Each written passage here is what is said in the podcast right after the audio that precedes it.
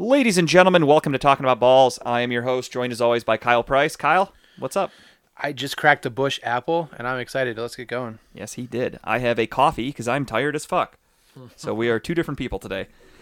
Um, but anyway, welcome on into the show, everybody. We again are going to be um, trying to do- do more regular shows during the NFL season because obviously anything can change in a week.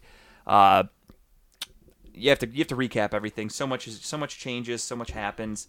That's what we're here for. We want to keep this show regular, just like an old person with a lot of fiber. Very regular. All right. So, without further ado, let's get right into it. We have week two in the books, NFL done. Pretty much the only important thing happening right now in the Cleveland world, around the rest of the sports world, if you're a sports fan, obviously we have the baseball regular season winding down with a little over a week to go, I think. Uh, exactly a week. I think it's well, no, it's a week and two days. Okay. Because I think next Thursday is the end of the regular season, or next Friday, one of the two. Okay, so yeah, just about a week. It's over. Um, we have the NBA getting ready to start training camp next week, and obviously the NFL is in full swing with week two in the book. So again, let's get right into it. Uh, we won't go over all of our picks, but a couple surprising things we'll go over really quick. Um, we'll talk about the Browns exclusively as soon as we're done here. Excuse me, Rams and Colts. That's a little shocker for me. Uh, the Rams, week one, obviously they played a much lesser team in the Chicago Bears. They handled them easily, but it was at home. Week Right. two, they go to Indianapolis, who the Colts have looked. A lot of people are shitting on the Colts. I really want to. I want to break. I want to talk about them for a second here. A lot of people were shitting on the Colts because they got Carson Wentz. Everyone said the Colts suck. They're over. Blah blah blah. They went out week one. They played the Seahawks. They actually played them pretty well. They Right. lost, but it was a close game. Week two, they're playing the Rams. Same thing. They lost, but a very close game. So a lot of people I think are underappreciating the 0 2 Colts because they have played two really good teams. Let's not kid ourselves. The NFC West is fucking awesome. And the uh, the Colts have handled themselves very well. The only issue, Carson Wentz, my guy, made a glass. He has never even heard of this before. Two sprained ankles. Both ankles got sprained in the same game against the Rams. I thought it was a miss, like uh, a media miscommunication Nope. when they said both ankles. I had to go back and like read the story. That's that's crazy to me. How Yeah. does that happen? Yeah, like imagine that. Like you hurt one ankle, so you're like, all right, I'm gonna, I'll, I'll tough it out. I'll go out there and see what I can do, and then you fucking hurt the other one too. That's talk about your your case of bad luck. He, he just can't get it. I mean, I I mean, he can't get a break. He he he's No. actually done well, and when he's on the field, he's done yeah, well. When them. he's healthy, he's honestly a really really good quarterback. I'll defend him till till death because up until he tore his ACL that year, he was on pace to win the MVP. That was the year they won the Super Bowl. I get it. He didn't play a snap in the playoffs. Right. Nick Foles is the hero, but leading up to the playoffs, Carson MV- Wentz was going to be the MVP, Yeah, no question. absolutely. Like he put up numbers that we haven't seen in Cleveland, especially, but you you don't see those numbers that often. He was really playing well. It's unfortunate. As of right now, he's kind of a shell of his former self. So for me, it kind of hurts to see that happen because I really liked Carson Wentz coming out. I understand he's not a Brown, um, but I always wished him success. I just thought he was a good quarterback. Was a good story. Kid came out of North Dakota State, a small school, number two pick. Technically didn't start, but still has a Super Bowl ring before the number one pick. Um, I think he's a better quarterback than Jared Goff. I think we could all agree with that. But uh, but I digress. So the Colts again, I just think are a little bit of a better team than than their record's going to tell. The one thing that sucks is the statistic of I think it's like ten percent. You have a ten percent chance or something like that of making the playoffs if you start zero and two. Right. It's minuscule. However, I wonder if that goes up with the seventeenth game added. I'm actually not positive if that's been accounted oh for. mathematically figured out. yeah, Yeah, so no, maybe they're up to think like fifteen percent, so it gets a little bit better. The stats are forever in your favor. So we'll see. Uh, the Bills knocked out Tua with a rib injury. Looked bad. He got carted off or whatever. Like I guess it was pretty rough. Then they fucking beat the brakes off the Dolphins. So the Bills quickly snapped back from their Week One shit game against the Steelers, and I they mean, did won. anybody have any doubt though? I mean, we. I mean, I know no, it's we Miami, we picked Buffalo, but I, I feel we I figured, but that Buffalo just got a rough start. you I know? speak highly of Brian Flores because I really do believe in what he was doing in. I say was because he's a dead man walking at this point, if I'm being honest. But I believe in what he was doing in Miami. I think Brian Flores will get hired again as a head coach, and I think he'll have some success. I think he's a really good head coach. I think what he did in Miami was was really good. He turned that team around. Last year they were almost a playoff team. They were doing the the mixing with Ryan Fitzpatrick and with uh, Tua. My thing, I said it last year after they drafted him. if they drafted Justin Herbert, Dolphins this year are probably a Super Bowl contender or at least a legitimate playoff contender. I think that they fucked up. Tua sucks. That's going to be the Achilles heel for Brian Flores. That's going to cost him his job because they're not winning games. I mean, they're one and one. They barely beat the Patriots in Week One because of a fumble. Uh, so for me, the Dolphins, even with Tua healthy, not a big fan of them.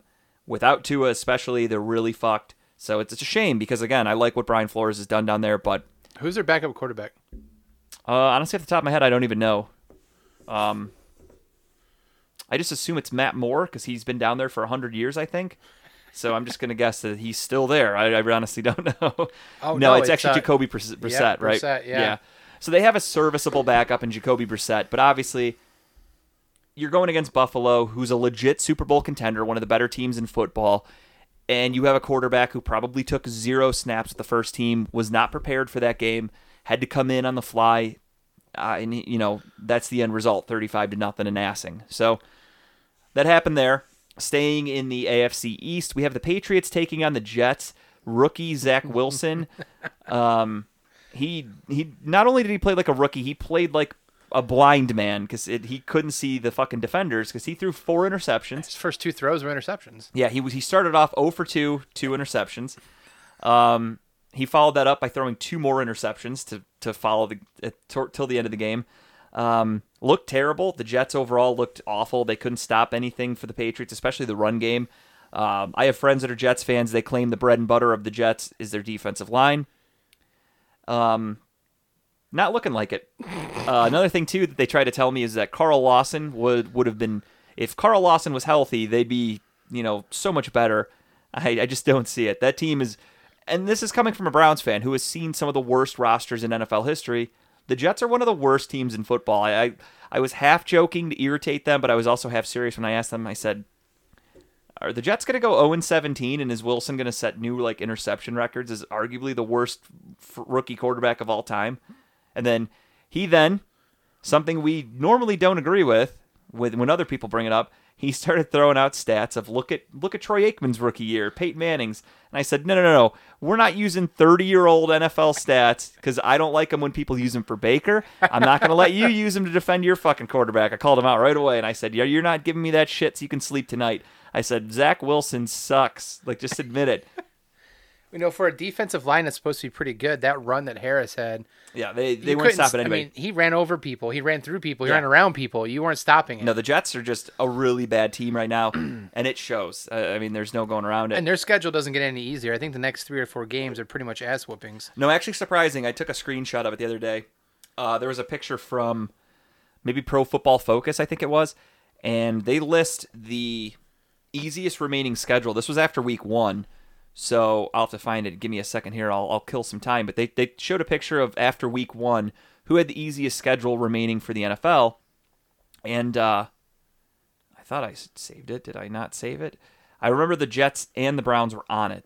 So I mean, the Jets have the Broncos, then the Titans, then the Falcons, and the Patriots again. So I see one win maybe out of those those three. Right. This was just according to Pro Football Focus. I'm not saying that, that the Jets are actually going to win any of these, but it was just, yeah, here it is right here. So the remaining schedule Dolphins number one, Browns number two, Colts number three, uh, Jets number four. That was the uh, Pro Football Focus easiest remaining schedule. Okay.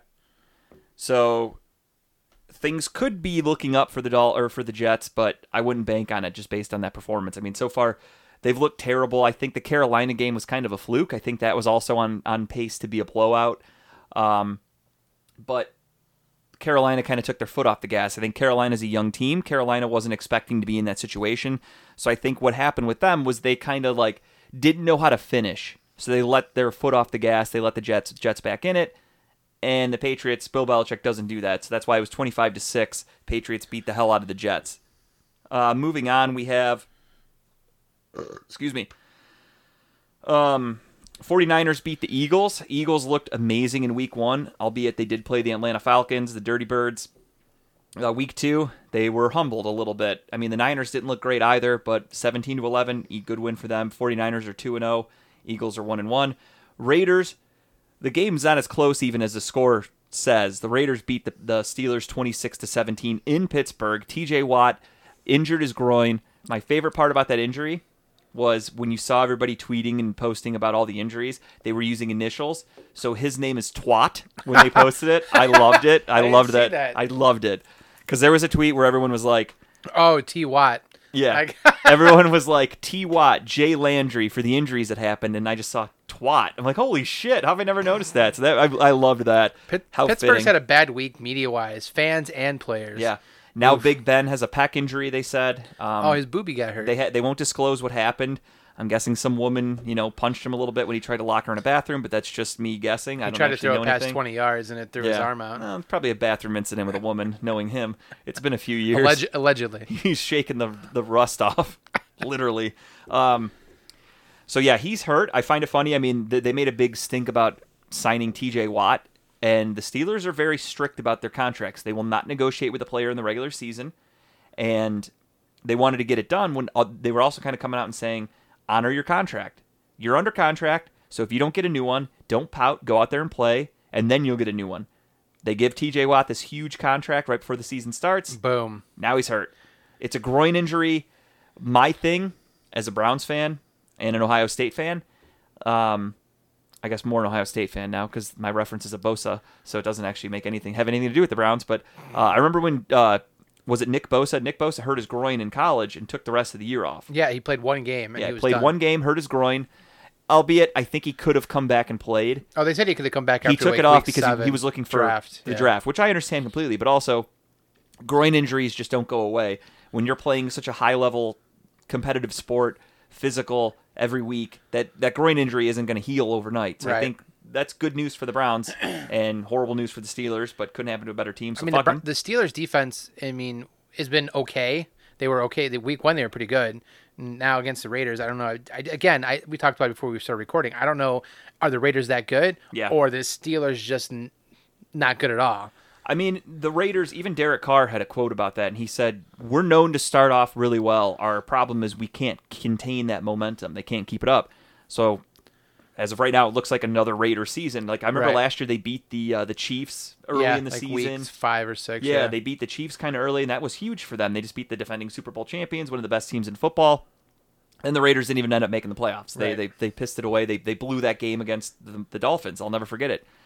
Um, but yeah, so the Raiders, as of right now, they're the best team in the AFC North because they're two and zero. They beat the Ravens and the Steelers, so that's great for the Browns. Najee Harris, ten carries, thirty-eight yards. Yeah. and one thrown player.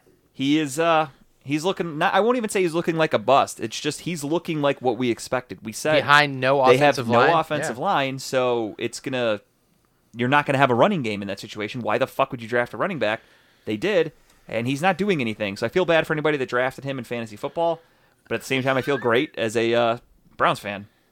I won't say anybody in this room that drafted him in one of his leagues, but Did it's you? okay. I did. No, it's a he, he was he was best available on the board at the time, but Yeah, I mean, if your if your fantasy league is like golf and lowest score wins, then congratulations, you you picked a stud. hey, it happens. so moving on, we talked a little bit about the Panthers earlier and what what they've been up to this season, and they fucking put the Saints right back into place. Sam Darnold, great great year so far. Like you mentioned Looking earlier, good. defense. But guess who's back? Um, Jameis Winston Famous old. Jameis. He is back to playing normal football again. Yeah, so the Saints went out, beat the shit out of the Packers week one. I, I hinted at this last week when we talked about that game. I said, did Aaron Rodgers kind of just go out there and say fuck it to the the Packers organization just to kind of embarrass them for that week one? Because, you know, spoiler alert, we'll we'll skip to Monday Night Football really quick. Aaron Rodgers went out and fucking looked amazing last night. They Yeah. beat the hell out of the Lions. Looked like he didn't skip a beat. So I think that week one game was a little fluky. I'm starting to think Aaron Rodgers is that bit of like a passive aggressive. Very like, petty. he went out there and said, "Fuck you guys! I'm going to embarrass you week one, so that everyone's got something to talk about. Then I'm going to go on Monday Night Football and I'm going to show ev- the world why you guys are fucking idiots for drafting Jordan Love and not wanting to keep me." And I think that's exactly what he did. Now I'm not going to lie to you, I love it. I love Aaron Rodgers. I think he's one of the greatest quarterbacks I've ever seen. The way he can throw a ball and put it into perfect spot. I don't know if you saw his touchdown to Robert Tonyan last night. If you watched it, Is that the one that was right past the linebacker up the middle? middle of the field. Oh, just- that I mean, gun, that- there, yeah. you couldn't have put that ball anywhere else for it to be a touchdown. He nailed it. Like like that it linebacker nothing. didn't have time to turn around as soon as It he was, the- and was, even like, right Tonyan, I don't think was like expecting the ball to hit him right in the hands, and Yeah. it did. Like he caught it, was like shocked and fell into the end zone. It was fucking amazing. Uh, I love Aaron Rodgers. I don't, I don't, I don't shy away from that. Um, but they got their asses kicked by the Saints. Aaron Rodgers had his worst game as a professional. Uh, just did terrible. And then the next week, the Panthers beat the shit out of the Saints, twenty six to seven. The game was never close. The Saints didn't score till the fourth quarter, so I think I think Aaron Rodgers is going to be fine in the Packers. I think they're going to be okay. Uh, but I also think that the Saints are very much pretenders. I do find it funny that after week one they had that big win over the Packers, and nobody kind of put all that together. Of like, the Packers just didn't look right. I don't think the Saints are that good. I think the Packers Right. just aren't right. And I saw, uh, you know, all those websites that do their their team rankings every week and like the power rankings or whatever. And the Saints, some of them were cracking the top ten because of that win over the Packers. And I was like, "Are you fucking one win get you in the top ten nowadays in the NFL?" Well, that's the best thing we can. It's overreaction. It says after week one, the biggest thing that happens is overreaction. Yeah. So we saw that the Browns obviously lost week one, but most power rankings they stayed in the top ten. Right. And then, spoiler alert, the Browns won on Sunday, and a lot of power rankings were now out of the top ten. So Yeah. we got worse. Weird how that win. happens. Right. It's just yeah, it's fucked up. Um, Broncos handled the Jaguars pretty easily. The Cardinals, because of an ex Brown missing a field goal, Daniel that, Joseph. that was one hell of a game. That was an awesome game, back and forth the whole way. What to me, based on how shitty the Vikings looked week one, because they did. The Vikings looked terrible against the Bengals week one. Um, I mean, they went to overtime, so I guess they didn't look terrible. But at the same time, the Bengals had the fifth pick last year. I know Joe Burrow was hurt for most of it, but at the same time, I just think the Bengals aren't a very good football team. Um, but the Vikings struggled against them. Then the Vikings went the next week against the Cardinals, who looked great week one, and it was a back and forth game, and it, came down to the very last second where Daniel Joseph, or uh, Greg Joseph, I'm sorry, Greg Joseph missed the game-winning field goal, and 34 33, Cardinals are two and zero. Kyler Murray looks like the early favorite for MVP. He's averaging like four touchdowns a week right now, Who said your quarterback had to be tall to be really good? right? Or to throw touchdowns and to, to move an offense. I mean, it's weird how that works, but I digress. Uh, moving on, we have the uh, NFC South matchup Falcons and Buccaneers. I got to hand it to the Falcons. They showed a lot of heart in this game up until the end. I thought. I mean, honestly, I, It was I- within it one was a score hell of a for game. most of the game. I think up to the third quarters when finally and then that's when away. Matt Ryan, which again, most they weren't even Matt Ryan's fault. They were tipped passes, deflected, you know, passes, two back-to-back pick sixes by the same dude. I think his name's Mike Davis, whatever. That one was that was one was pretty cool. Where he tipped up way in the air and caught was himself and ran pretty it back. Pretty cool. Yeah. So the Buccaneers looking like the best team in football. I mean, they put Tom Brady, very quiet, five touchdowns. Yeah, there. Tom Brady just quietly is throwing five touchdowns a week. Um, Buccaneers two and zero, Falcons zero and two. But again, I give them a lot of credit for showing some heart. The issue with the Falcons though is that last week they showed no heart against the Eagles, got their doors blown off, and the next week they have a bunch of heart for the Buccaneers. So I don't know if it's one of those they play to their competition kind of things. What the issue is, but the Falcons are a mess. They're zero and two. Well, it's Brady week. you got to Buccaneers step it up a little bit for Brady week. I think yeah, everybody tries and didn't end well for the Buccaneers. They almost it's crazy again. They were up. It was a, almost a, a one possession game, I think, leading up to the fourth quarter. Yeah, it was because here you go. Here's a stat line. Buccaneers scored 20 points in the third in the fourth quarter. Falcons scored zero. 48-25 win. So that's that's all of it right there. It was a close game for a minute. Uh, Cowboys win last second field goal uh, with the last second field goal over the home Los Angeles Chargers. Another good game. That was, Another really was, good game, really back good game and to forth. watch. Way lower scoring than I was anticipating, to be honest. I thought that game was going to be a little bit more of a shootout. Um, but twenty to seventeen, Cowboys win. Both of those teams are one and one. Um, in overtime, the Titans make a huge comeback. The Titans were down going into the th- into halftime against the uh, the Seahawks. They were down 24 to 9 at halftime. They ended up coming back and winning in overtime 33 to 30. The Titans who looked like a lost cause week 1 bounced back in the second half Derrick only. Henry just Derrick Henry woke beast. up. I mean, he hit 3 touchdowns. The Seahawks had no answer. Both of those teams are 1 and 1 and hopefully looking to right the ship next week. Uh, another fucking fantastic game. Chiefs and Ravens Sunday Night Football. Just what a good game. Uh, Clyde Edwards Hilaire fumbled with the game on the Heart, line. heartbreaking. Literally, all he needed to do is just get get a couple more yards. They were going to kick the game-winning field goal and walk out of Baltimore two and zero. And uh, Baltimore would have been zero and two. Would have been perfect for the Browns. Clyde Edwards-Hilaire fumbles. Next thing you know, the Ravens get it. Game over. Yeah, that going for it too. I think on fourth and two Yeah. was was a gutsy call as well. Yeah, the Ravens had it. End of the game. They needed to get the first down to secure the victory, or they could have punted, you know, whatever. But you don't want to give the ball back to Patrick Mahomes, as we know. Um, Ravens went for it. Bold, bold move. And they won. But Lamar Jackson's still turning it over. He's still fumbling. Yeah, a that lot. throw he had Pick though sixes. off his feet. Did you He jumped. where he jumped Yeah. and threw it like thirty some yards down? That's a, that was an amazing ass throw. Yeah, but for me, the one thing I hate about the Ravens, and I get it, it looks fun when you see it on Sports Center, but it, logistically, from a football standpoint, that was a horrible pass. Right. He jumped. The only reason it was a completion was because I think it was Marquise Well, Hollywood nobody- Brown. no- well, nobody He was was around him. nobody was Yeah, around him. It was yeah. basically a busted play. So Lamar Jackson jumped through it like Tim Tebow would have. So I just I hate Lamar Jackson. I, I don't I Well- don't think he's that good of a quarterback. He's a great running quarterback and he's fun to watch and all that. But The one thing I noticed too is going He's back and watching to quarterback the highlights is that their offensive line is still oh, it's garbage. breaking down so quickly for him. Yeah. It's insane. Like his tackles, his tackles can't keep anybody contained. No. like the outside is just broken down so The problem with him though is he doesn't need a good offensive line because he's right. so elusive. The second this line pushes this way, run. he's run up, and that's middle. it. And you can't. No one's catching him, so he's Right. getting some yards. So you know, hate to say it, but it's just the facts of it. You got to hurt him if you want to beat him. That's the only way to do it. You have to. And I'm not saying like maliciously hurt him. I'm just saying like if, you're gonna make a tackle on him because he's gonna run it all fucking day, hit him hard. Make him think twice before he runs. You just have to. You know, if that requires putting a coach in a helmet so he can go out there and assault him like the Chiefs would do, No, you'll get fined two weeks later. It's okay. that's fine. I'll, I'll help. I'll chip in. I'll start a GoFundMe.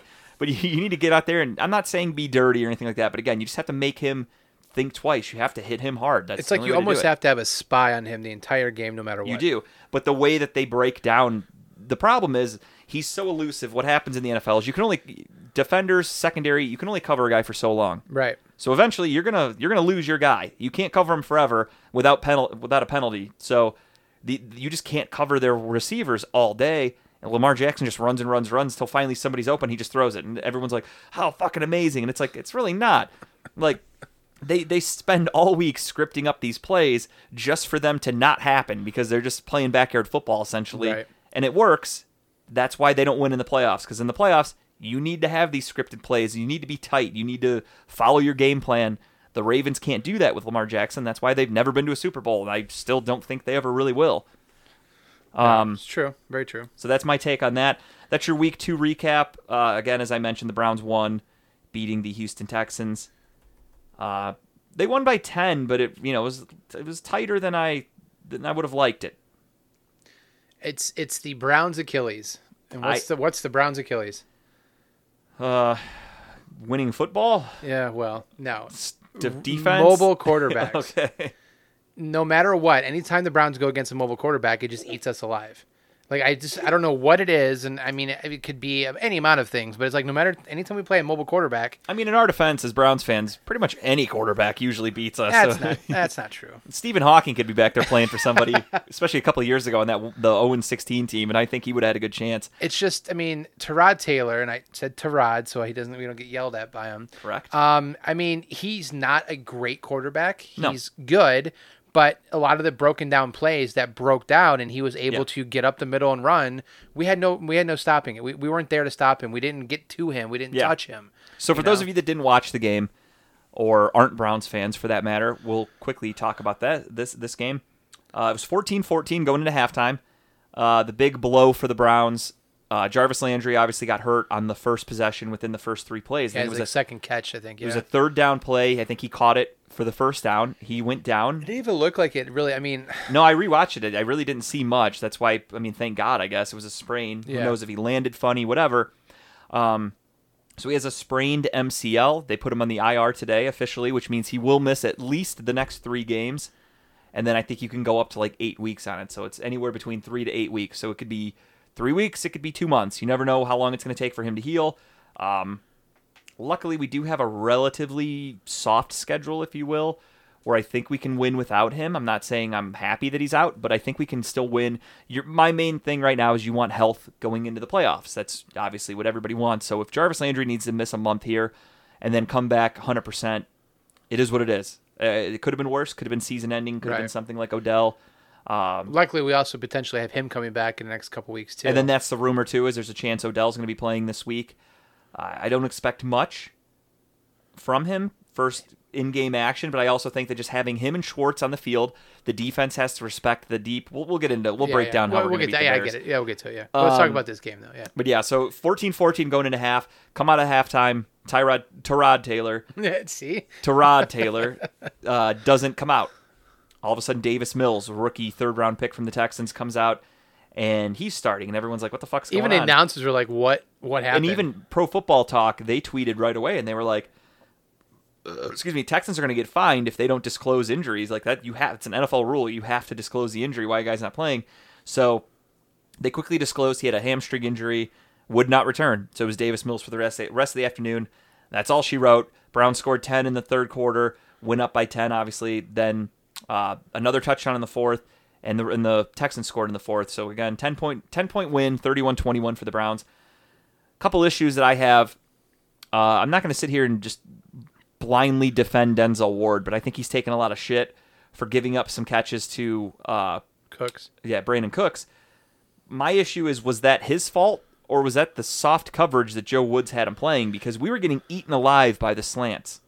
We Oh, were yeah. playing a soft They were zone. Down, they were underneath all day. We weren't pressing at the line of scrimmage. We were playing five yards off, sometimes seven yards off. They were just slanting in front and getting it. I don't think that has anything to do with Denzel Ward's lack of ability to cover Brandin Cooks. I think it was just our horrible defensive game plan.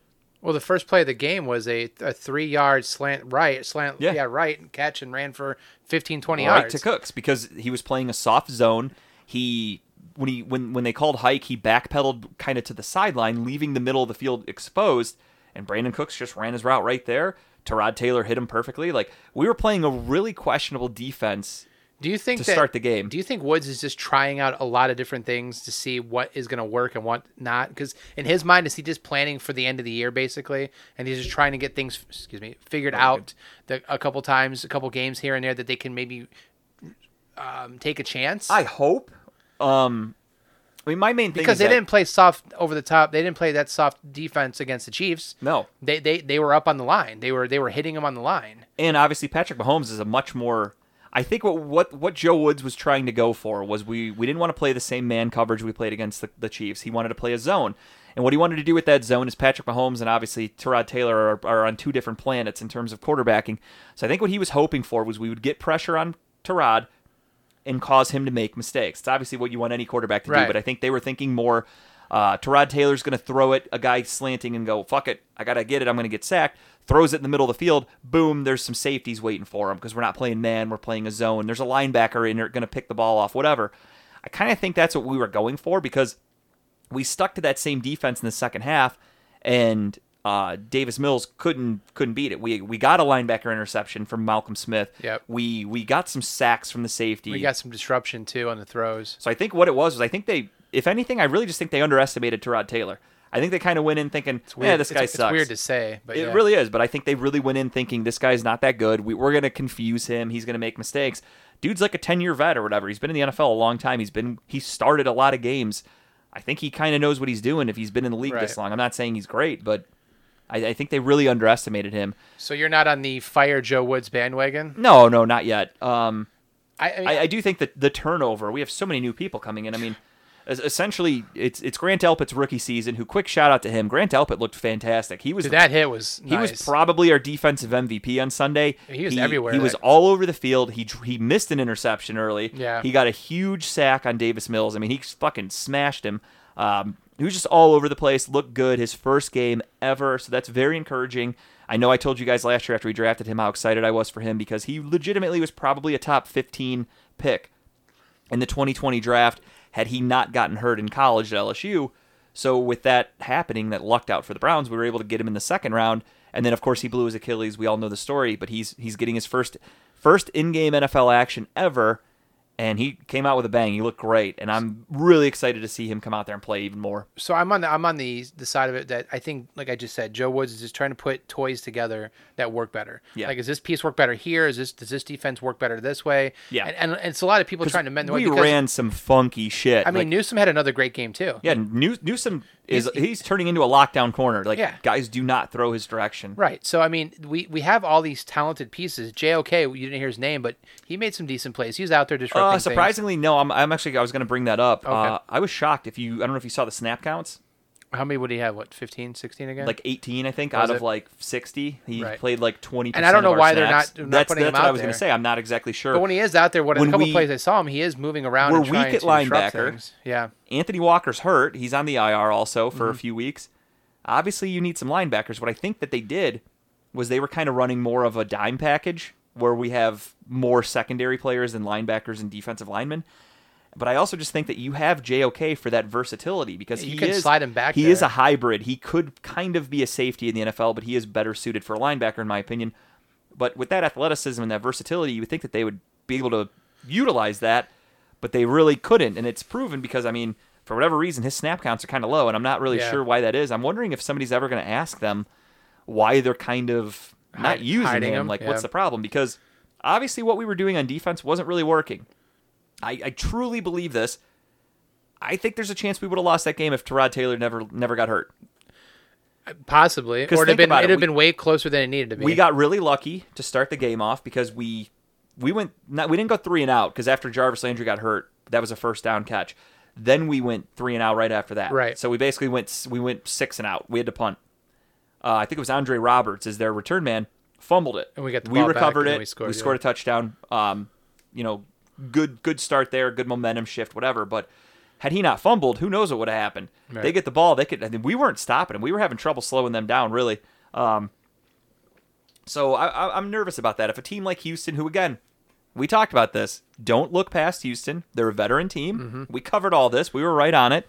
A lot of we, we know our shit. talent people that just want to play. Like, yeah, I mean, Brandin Cooks is a first round wide receiver. Uh, I think he's a Pro Bowler, if I'm not mistaken, a couple times. Really good wide You receiver. got like, Mark Ingram as a running back. I would love him on the Browns. They have Phillip Lindsay, Mark Ingram, David Johnson, these veteran Yep. studs. They have Laremy Tunsil is one of the better left tackles in football. So a lot of people are saying uh, Myles, shame on Myles Garrett. He's not showing up in, against the Texans on the stat sheet. Blah blah blah. He was disruptive. He was being blocked by Laremy Tunsil, who's one of the better left tackles in football. They even went as far as to run some funky defenses where uh, Myles Garrett's playing end, Jadeveon Clowney's playing tackle right next to him on the same side to try to to, try get, to get a little bit of separation, but it didn't work. I mean, we really we weren't getting much pressure with the defensive line um, until Tyrod Taylor came out of the game. And I think that's just because we were taking advantage of a rookie in Davis Mills who was not prepared to play. Right. Let's be honest. So I am a little worried about the defense right now. I mean, it's week two. sure. Luckily, we have another rookie quarterback coming up this week. Justin But Fields we have getting a his first rookie start mobile quarterback. and we have not Davis Mills. So yeah, Yeah. exactly. We have a we have a very good quarterback who, in my opinion, should have been the number two pick in the draft. Um, so yeah, I'm a little nervous about that. I think we're gonna run a lot of crazy things. We're gonna definitely try to confuse him. That's what you do to a rookie quarterback. You run some different looks. You want him to think we're running man, but we're actually playing zone, vice versa. You want him to think we're bringing the house and blitzing, and then everybody drops back. You want it to look like you're not blitzing, and then you bring the fucking house. You just you really want to confuse a quarterback especially a rookie. So uh, we'll get into that in a little bit about what, what the Browns need to do to beat the Bears. But overall, So let me just ask you this question, but we're still in the Browns. Is a victory is a victory, we or is it we should have won a better game, or are you just happy with the victory? I mean, I'm, I'm always going to be happy with the victory. I'm not upset. I mean, I've always said it before whether you win by one or you win by 100, it's a win.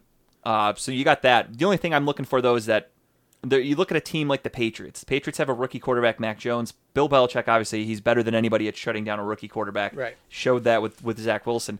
But you go against a bad team like the Jets, and I'm not comparing the Texans to the Jets. I think the Texans are, I don't, you know, a distance way away from the, the, the Jets. But with a team like that, you're at home, your home opener. You, te- Texans are on the road. They're a veteran team, but they're okay, whatever. I, I think you kind of just you can win by ten, but you kind of want it to be like it was never really close. This game was a little too close for me for for a lot of it. Right. We didn't pull away until again, if Taylor doesn't get hurt, who knows what happens in that game.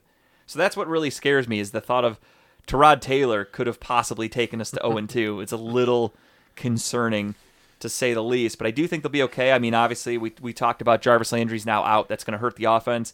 Even with Beckham coming back, Beckham, I don't think is 100% still. Um, you have Anthony Schwartz, who's on the injury report right now with the hamstring is- issue. I think he'll be able to play on Sunday, though. Uh, Donovan Peoples Jones, he's been a ghost. He had one catch on Sunday, fumbled it. Another guy who's not being used a lot. Yeah, but I also I'm starting to think that that's just how our offense is. Our offense is not going to be throwing to wide receivers a lot. It's tight end. I was talking to my buddy at work today who follows some very, very nerdy, analytic pro football focus guys. Uh, the Browns, in, ter- in terms of efficiency, the Browns have three tight ends in the top 10. All three of them are in the top 10 of efficiency for being for getting catches, being productive, getting first downs, et cetera, et cetera. All three of them. So I think that goes to show you that's our focal point of the offense. Um, speaking of focal points of the offense, Kevin Stefanski needs to stop giving the fucking ball to Andy Janovich. Uh, I get it. You, you, know, you want to be a little trickery down at the goal line at work. You, we got a touchdown. you want a fullback touchdown every so it. often. He shouldn't have had another touch in that game.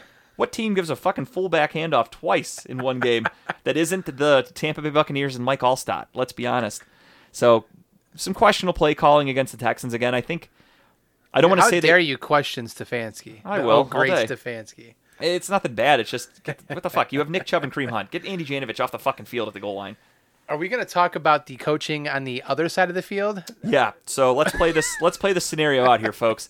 So the the Texans had a fourth and fifteen. They get 13 yards. Third and fifteen. or third and 15 i'm sorry they get they get 13 yards fourth and two penalty browns were offsides Yeah.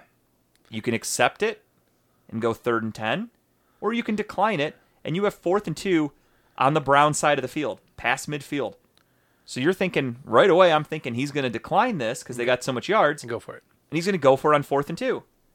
Or worst case, you you accept it. I'm sorry, yeah, you decline it. It's fourth and two, or you accept it, and it's third and ten, and then you run another play and you try for third down, And your four and your four down mentality again. So you just try Yeah. to go for it again.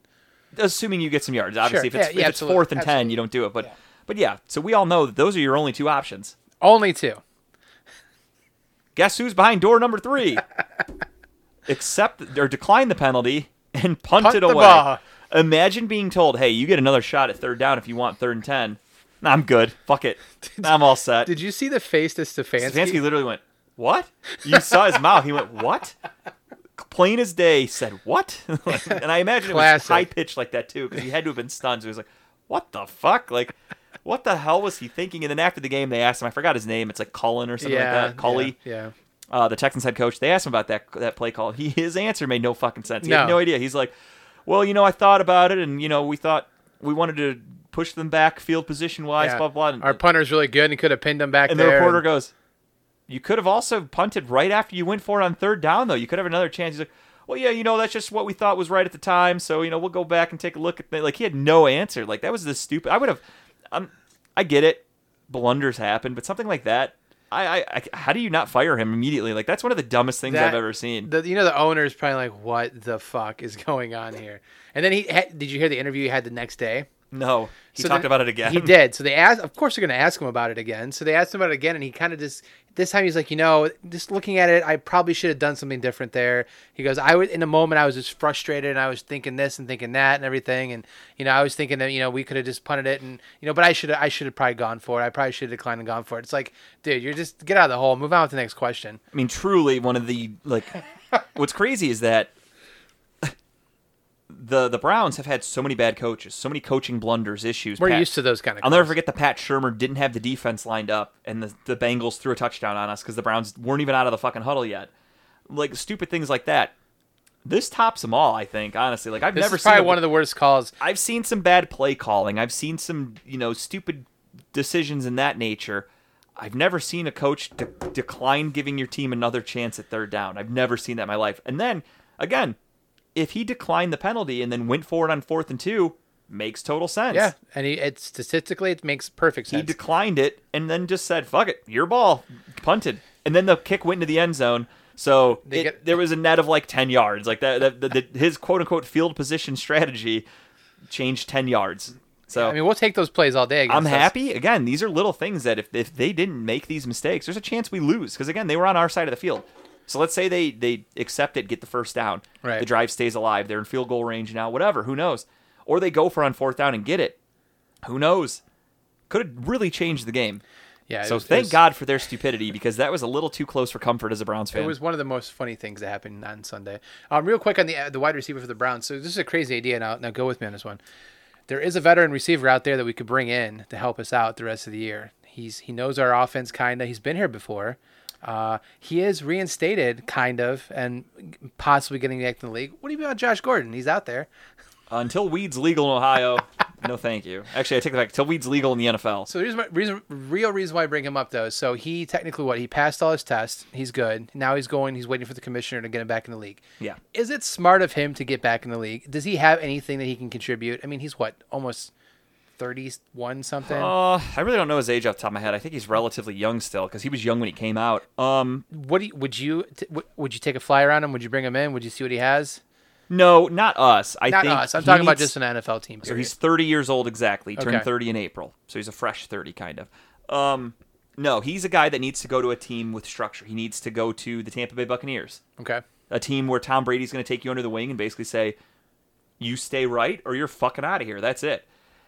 Unfortunately, he'll probably end up if a team even takes a flyer on him, he's going to go to some team you you'll probably never hear from him again. I mean, I, I know the he tried in, in Seattle and it didn't really pan out. Uh, and Seattle's probably the closest you're going to get to a team with like a structured quarterback and head coach and shit like that, where there's going to be some stability. And it didn't work out for him there. So I really don't think his he's got a chance, and I, I don't think Stefanski would even bother because again, as we just talked about, Right. I was I was more tongue in cheek. yeah, we're a running game, tight end kind of team. We have no interest in a guy like Josh I Gordon. completely forgot about him until I heard it. I think it was last week when they mentioned that he had passed all the, Yeah. the protocols, and, I'm, and my first thought was, for how many times has he done this? Like it's like the fifth time he's had a pass protocol to get reinstated again by the commissioner. Yeah, so there's got to be some sort of like I don't know. They won't tell us. They'll never tell us what's actually happening. But Right. like, if you fail a certain amount of drug tests, you get just Justin Blackmon. You're you're banned from the NFL. So Josh Gordon must be.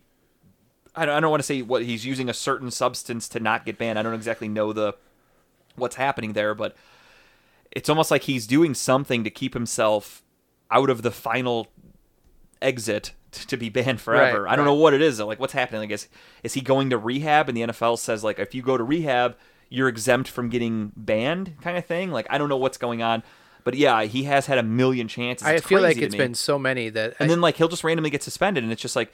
It's turned into a holiday. It's like, oh hey, it's Josh Gordon suspension Josh day. Gordon day, And then the next year, it's hey, it's Josh Gordon. Uh, he's trying to get what's the word uh, approved to come back, Yep, whatever the hell yeah, it's called. Uh, yeah, I, I know going through. Yeah, but it being such such potential with that kid.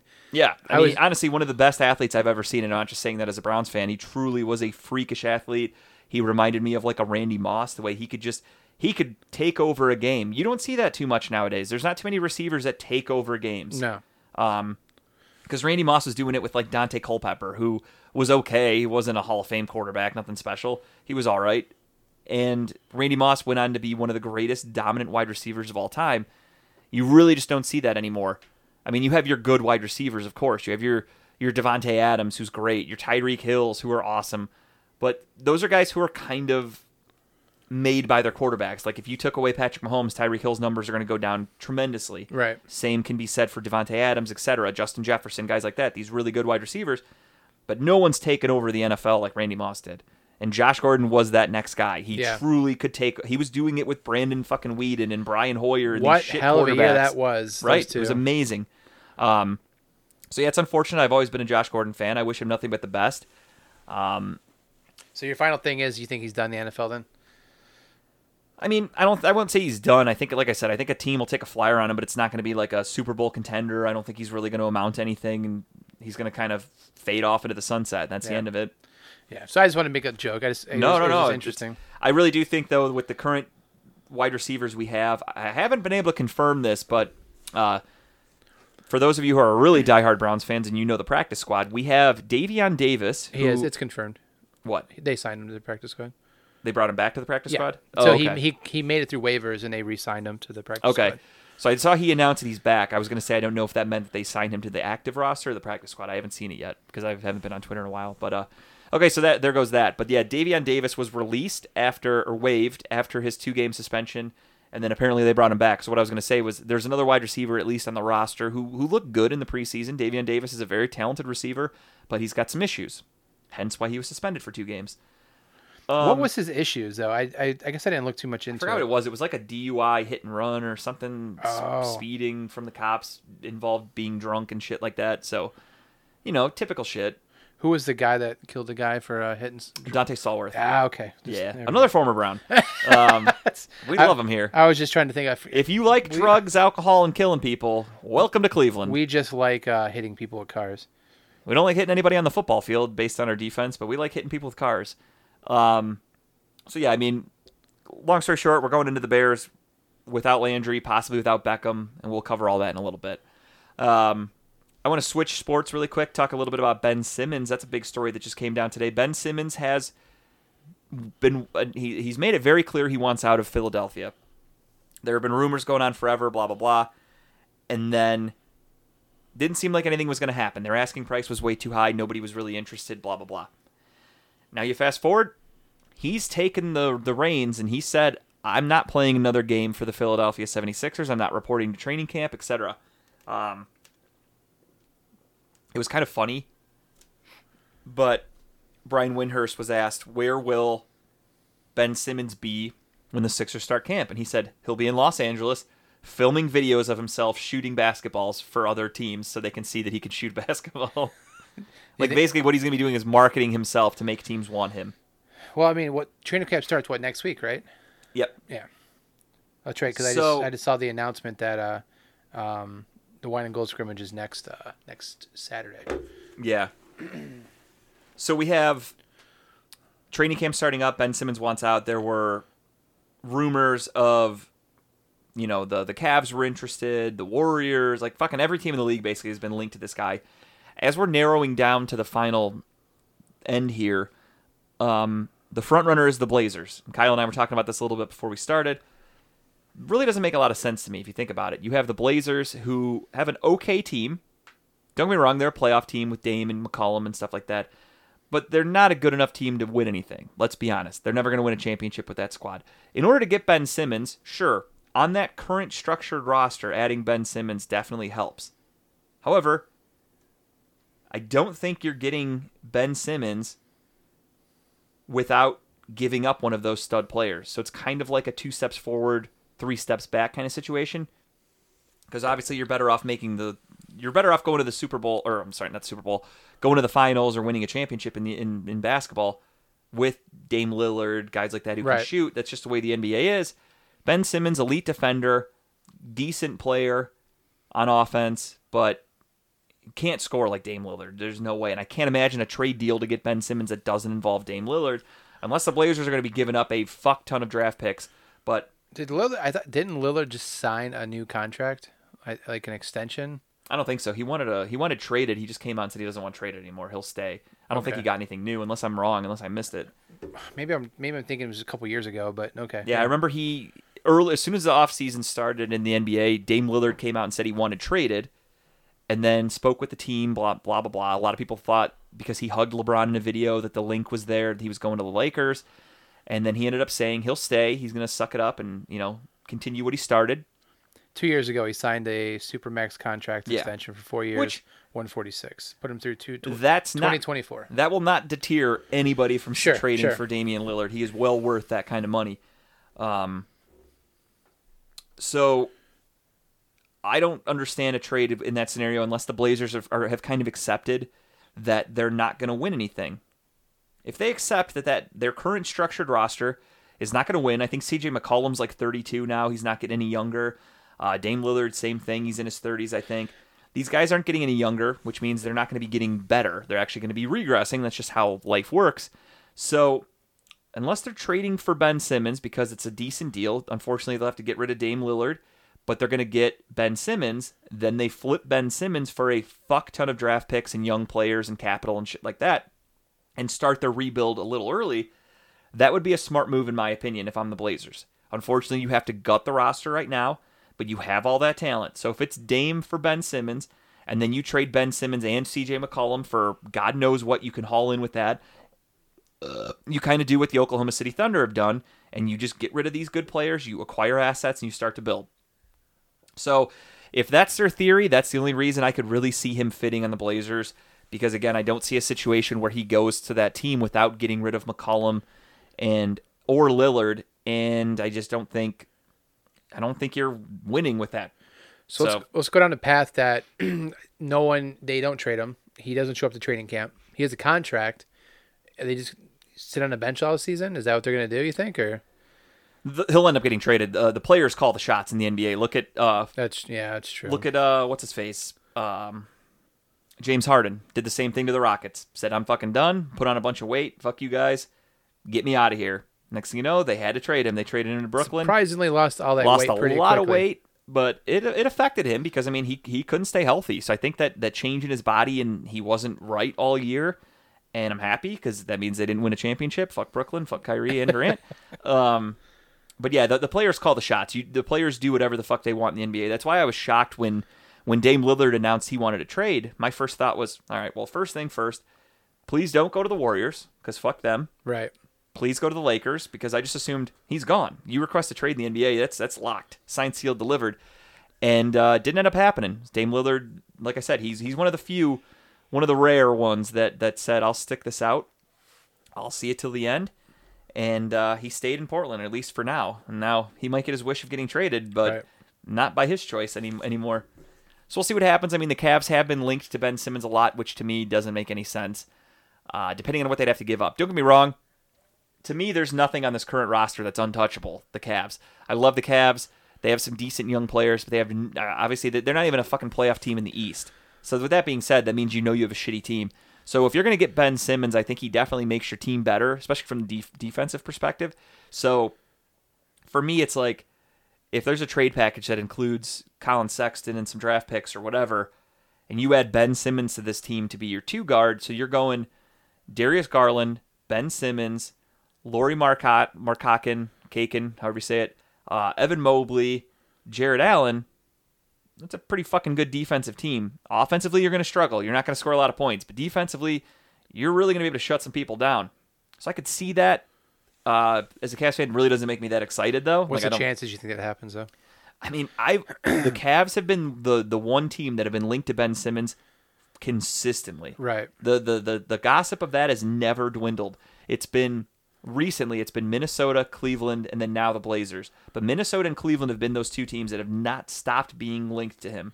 Hmm. So we'll see what happens. I mean, for me again, it just really doesn't make a lot of sense. I, I almost feel like So if this is a deal that's going to happen, it's going to happen in the next couple weeks here, two Yeah. weeks. Yeah. And I mean, the rumor is too. I mean, uh, take it for what it's worth. It's all from Twitter, but it is from NBA people that I follow who have sources, and they said that Ben Simmons has said behind the scenes he would be open to a trade to Cleveland.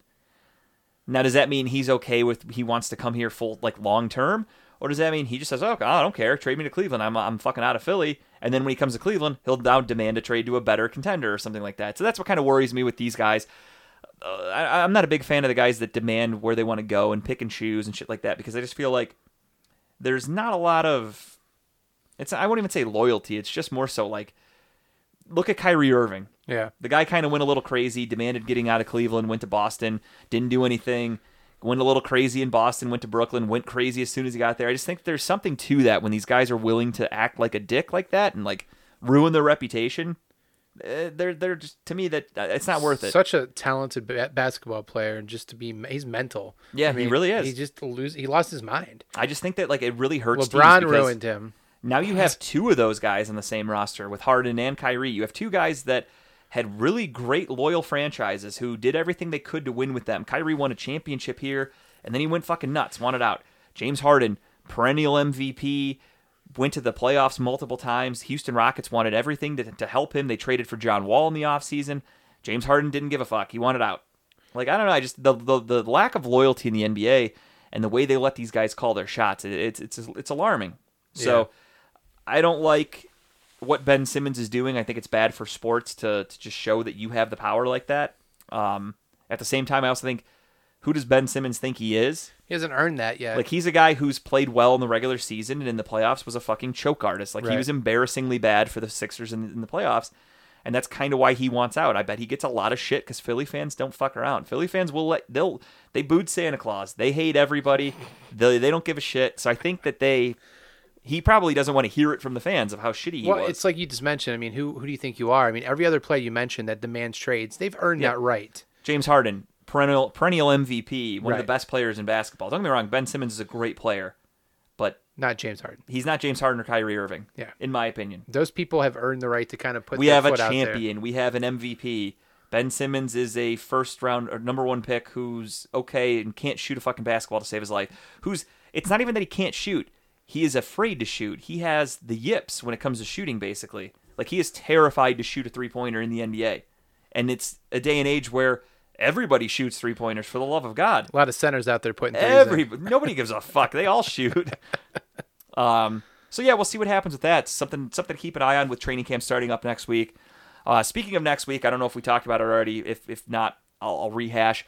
Kyle is going to be out of town next week, so we are going to be doing a podcast from stereo. We haven't picked the date or time yet. Once we do, we'll get it posted. We'll get you guys all the info you need. If you do want to listen to it, however, I'll put it on stereo, and then after stereo, assuming it all works, because we've had a lot of issues with stereo, I will post it on our website, and the episode will go live on your whatever you listen to the podcast on, like normal. So we'll do all that next week. We just wanted to give you guys a little heads up for that. But with stereo too, you guys can also partake. You know, Yeah, and with stereo, there's live uh, voicemail questions, shit like that. Same rules apply. All right, motherfuckers. Keep it under like 10 seconds. I don't have time to listen to you fucking drone on about whatever you want to talk about. Listen, at the end of the day, it's fucking our show. Ours, not yours. You get your 10 seconds and you fucking like it. Get to the point. I always tell my wife this and she hates me for it, but I always say when you tell a story, treat it like a great steak. Get the fucking fat out of there.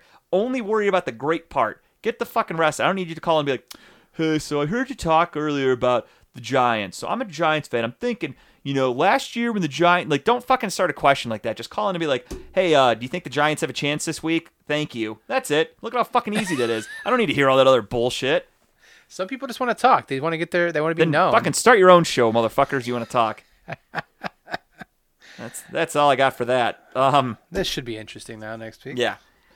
So with that being said, we will switch sports again. This time to baseball because again, a little less, a little over a week left, and Kyle's actually going to the city with the hottest team in baseball. I I, will think that's be at a why Kyle's going. They're gonna let him play. They called me up. It's a make a wish for an old man. I'm They throwing know- out the first pitch. Yeah, yeah. Hopefully, it looks better than Conor McGregor's. Oh, God, man, that looked horrible. I wanted to talk about that. Holy shit, Conor McGregor. I don't know if you guys saw this. He's a lefty. He was throwing out the first pitch at Wrigley, and that fucking thing almost went into the dugout. Like it was bad. It was so bad. Held on to that ball a little bit too He's long. He's gonna blame his bum foot. That's probably what, what the excuse is gonna be, or he's gonna blame Machine Gun Kelly. I don't know what he's gonna go with this time. But uh, but yeah, the St. Louis Cardinals are literally the hottest team in baseball right now. Uh, we'll go there first. Let's go right to the fucking wild card. Boom. Dodgers are up. I mean, it's a nail biter. The Dodgers are up 15 games, 15 and a half games in the wild card. So definitely a nail biter right there. Um, they are one game behind the San Francisco Giants for the division lead. So that's awesome. I mean, that, what a fucking battle that is going on right there. Um, we have the Milwaukee Brewers. I'll just I'll start with the division leaders. I don't know why I started off with fucking wild There's, card. That makes it more two difficult. wild cards, right? Yeah. Yeah. Okay. So they'll play each other. Winner gets the playoff spot. Yep. Um, so we'll start in the National League this week, because every other week I start in the American League. The NL West leader right now is San Francisco. Uh, they've locked up a playoff spot for good. They just haven't locked up the division. Yeah. One game. One game out. Jeez. Next up, the Milwaukee Brewers, the Brew Crew. They have locked up a playoff spot. They have locked up the division.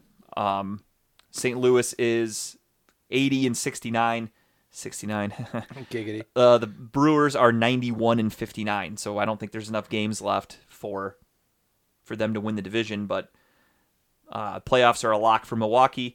In the East, we have Atlanta, 78 and 70, and I think they are. Two I think games. Cincinnati is right behind them, so that's a close. Or no, Cincinnati's in the Central. Never mind. I'm Yeah, an right, idiot. right, right behind them is the uh, is the Philadelphia's. Phillies. Yeah. yeah. two, Phil- two Phillies are two games behind. Mets are still kind of hanging on, but it's looking like it's not going to be a thing for them. Less than one percent chance for them to make the playoffs. Yeah, that sounds about right. And then we go to the wild card. We have the Dodgers, obviously running away with that. The number one seed for the wild card is either going to be the Dodgers or the, or the Giants. That's a given. It's the lo- It's the second place team in the West gets the number one seed in the wild card. That's a lock. The St. Louis Cardinals, however, again hottest team in baseball. They now have a three game lead over the Cincinnati Reds for that second wild card spot. So look out because that's I've always said it.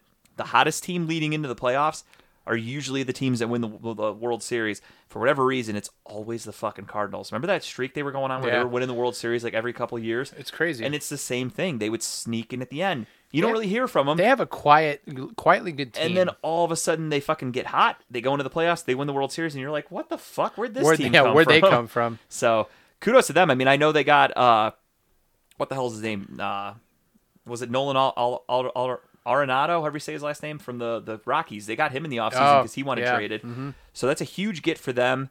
Um, St. Louis. Look But out. again, St. Ah, Louis was middle of the field like all year. They were. they really like, have. I mean, there was a time where I mean. Last week we were breaking down the wild card. I don't even know if St- the St. weren't Louis even in the- mentioned. they weren't even in the top five, but nope. because they're the hottest team, they're nine and one in their last ten games. They're on a nine-game winning streak right now. So look out for them. That's always fun. Uh, now we go to the American League, and this is I don't know if you guys can hear. Here's me with a hammer. That's the final nail in the coffin for the Indian season. That's Kyle losing his bet to me. It was only a dollar bet, but we still made a bet. He said the Indians would make the playoffs. This was weeks, months ago, and I said, "No fucking way. Are you crazy?" He said, I will Venmo that to you. he said dollar plate bet Indians make the playoffs. I said no fucking way. they made it Uh, interesting though. They did make it interesting. Yeah, yeah, they did. Um, they they lead the the Major League Baseball forever in no hits. Being no hit. they are So winning right now though. so- Very interesting. Yeah, they're beating the Royals, which who gives a fuck? They blew it. Uh, the one thing though is that the magic number for the Chicago White Sox would have been sealed up today with a win for them and a loss for the Indians. The the White Sox already lost earlier. They played the Tigers day game, and then the Indians are winning against the Royals. So it looks like we're not going to be officially eliminated until another day. But with that being said, that's the nail in the coffin. The, the Indians aren't making the fucking world the, the playoffs. Let's let's not kid ourselves. We do have a little bit of a flip though. Last week we talked about how hot Toronto was and how hot Vladimir Guerrero Jr. was. Now we have a little bit of a tighter race. Boston's on a five-game winning streak. Boston has snuck into that top wild card spot. Um, again, Tampa Bay is all but locked up the East. Uh, Houston has all but locked up the West, and Chicago is obviously locked up the Central. So Boston has the number one spot in the wild card. Toronto has second, and they're only a half game up uh, over the Yankees. The one cool thing about that is the Yankees played the Indians over the weekend, and I tweeted out and I said, "Hey, this Indian season has been a fucking joke. It's been terrible. At least keep the Yankees out of the playoffs. Indians took two out of three, beat the piss out of Gerrit Cole. Always good to see." Uh, and that really helped. Obviously, the Yankees are This is a very sitting in- tight wild card race in AL. very tight. Um, I'm loving it. It's fun. The crazy thing is they're all from the same fucking uh, division. yeah, the East. You're literally going to have three teams from the AL East more than likely because I don't see Oakland really turning things around, uh, nor Seattle to get in there. I mean, Oakland's only two games out. They're only half a game behind the Yankees. So I mean, they could sneak It's in. it's it's close. I just I don't know. I don't see them. Don't get me wrong. I, any any reason to get the Yankees out of the playoffs? My only thing though is it, it's probably not going to happen. But I want Boston out. Fuck Boston. Don't want them making the playoffs. Uh, however, would be kind of cool to see LeBron get that ring for baseball now that he's part owner of the Red Sox. Something Jordan doesn't have. Um, just another, Jesus. just more fuel to the LeBron fire of how great he is. Throw it in there. Uh, but yeah, so there's your baseball standings watch. By the time we record next week, everything Well, here's should be. the interesting thing about the Yankee schedule. So they they they're playing Texans right now. They're winning up two nothing. yeah, the Texas Rangers are one of the worst teams in baseball, but they, they play Texas. Then they have a three game with Boston. Yep. Then they have a three game with Toronto. Then they have a three game with Tampa Bay. What a hell of a way to end the season. Yeah, you're literally you're There- that that's there that's determining the playoffs much right there, basically. That's And- insane. Like you said, that could be the time where Oakland slides in because I mean, I'm, I'm not going to sit here and speculate on every outcome. Obviously, we know wins Right. and losses, shit like that. But like, yeah, you're going against Boston, so whoever whoever has the edge in that series, because someone's going to have to win a couple games, whatever. So someone's going to be dropping while another team can pull up. So that's where Oakland really needs to to focus. Same thing with, like you said, they're going immediately against Toronto and Boston, and then Tampa Bay. So boom, if I'm Oakland, I guess I was kind of wrong. I, I did say Oakland, I, I can't see it, but I guess with that schedule for the Yankees, I wasn't aware of their schedule. Yeah, they and then I I'm pretty sure. Um, let's see here. Oh, oops, my bad. Hey, keep talking. Sorry. All right, yeah, no, no. So yeah, with that being said, I mean that's that's killer. I hate the Yankees. I hate the Red Sox, obviously. So if in a perfect world, Toronto and Oakland are in the playoffs for me. Um, So But they, we'll see what so, happens. So they end the season. So Toronto ends the season. Let's see here. What does it say? Twenty first. Today's twenty first. Okay. So they got Seattle, Houston, and then Seattle. Uh, oh wow, it's Seattle, Houston, Seattle, Houston. That's how they- Oakland? That's how Oakland ends the season. Okay. So that's going to be. so right there, same too. thing. I mean, you have Houston. Houston's They locked it. I mean, they're base. not. I mean, they, they have a what is it a seven game lead I think over But they could also potentially use that to, you know, I mean, uh, use all their starters at once too. Right. They could afford to lose a couple games in there. yeah because you have to think of it for a team going into the playoffs you're gonna have to then maybe you sit a guy for an extra day that you wouldn't normally do because you want to get your rotation set up for the playoffs Right. so definitely stuff to think It's about It's gonna be interesting. Uh, This yeah will, I mean this will definitely change this is the next best week again. best time of the season for baseball. I've always thought baseball season's a little too long because there are way too many meaningless games. Like I didn't, I, you know, I'm I'm not gonna sit there and watch like a fucking Yankees Seattle game in like June. You know what I mean? Like I'm I'm a huge baseball fan, but I'm not that big of a fan to where I'm gonna sit down and watch a game like that. But now with the playoffs on the line and shit like that, playoff baseball is I think the greatest playoff sport out there. I think it's better than hockey. Um, just because hockey it's fast paced, it's fun, but it's a lot of strategy and just a lot of back and forth. Now, when you watch baseball, every pitch, you're on the edge of your seat for every pitch. Right. It's just there's nothing like it in sports, in my opinion. So, and anybody that's ever even going to pretend to say soccer is such a great fuck, fuck you. It's got the who wants to watch a one to nothing game for a fucking hour? Jesus Christ, who cares? Um, so soccer can suck. a No offense to any listeners that might be soccer fans. Extreme offense I want you to have. Fuck you. Fuck soccer. you idiots.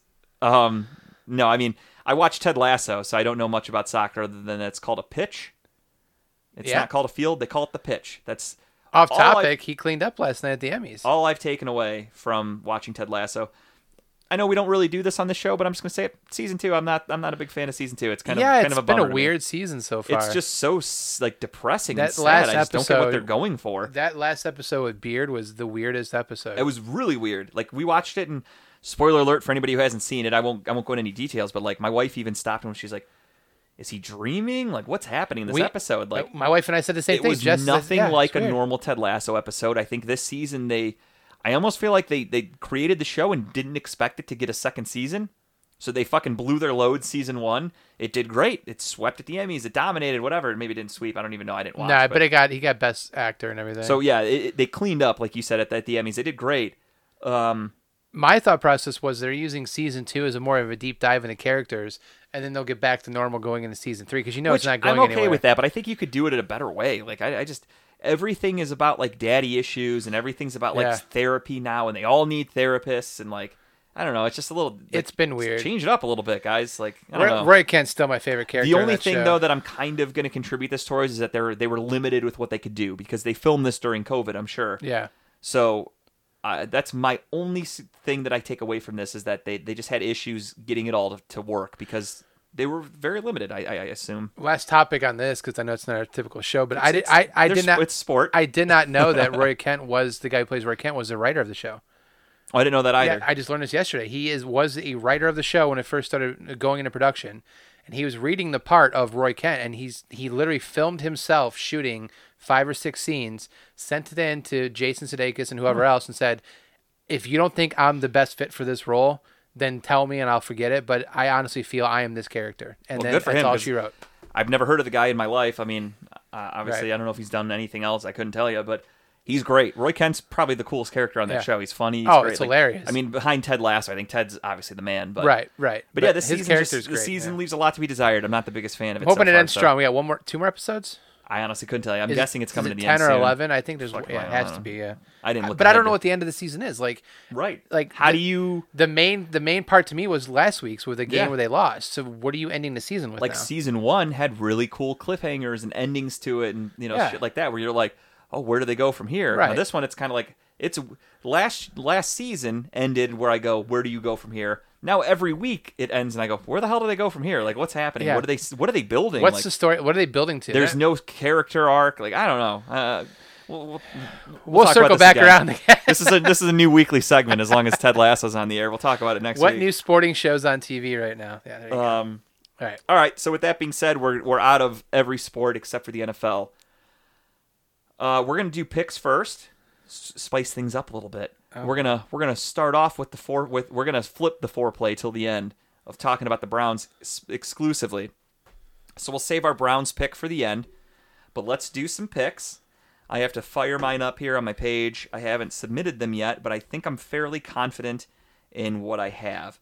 So, week 3 2021 NFL Pick'em. So let's write that up. Week three, How did we do last week? NFL. Just a quick record. Uh, honestly, I have no fucking idea. Oh, you didn't count them? Okay. Nope, I never do. Way to care more about this than anybody. Did we have the same exact picks last week? I thought we did. Uh, yeah, we did. So I guess it's pretty easy to go over it. So Washington won. So that's a check. New England won. Denver won. Buffalo won. San Fran won. Rams won. Pittsburgh lost. Cincinnati lost. Cleveland won. New Orleans lost. Arizona won. Tampa Bay won. Seattle lost. Dallas won. Kansas City lost. Green Bay won. So, one, two, three, four, five, six, seven, eight, nine, ten, eleven.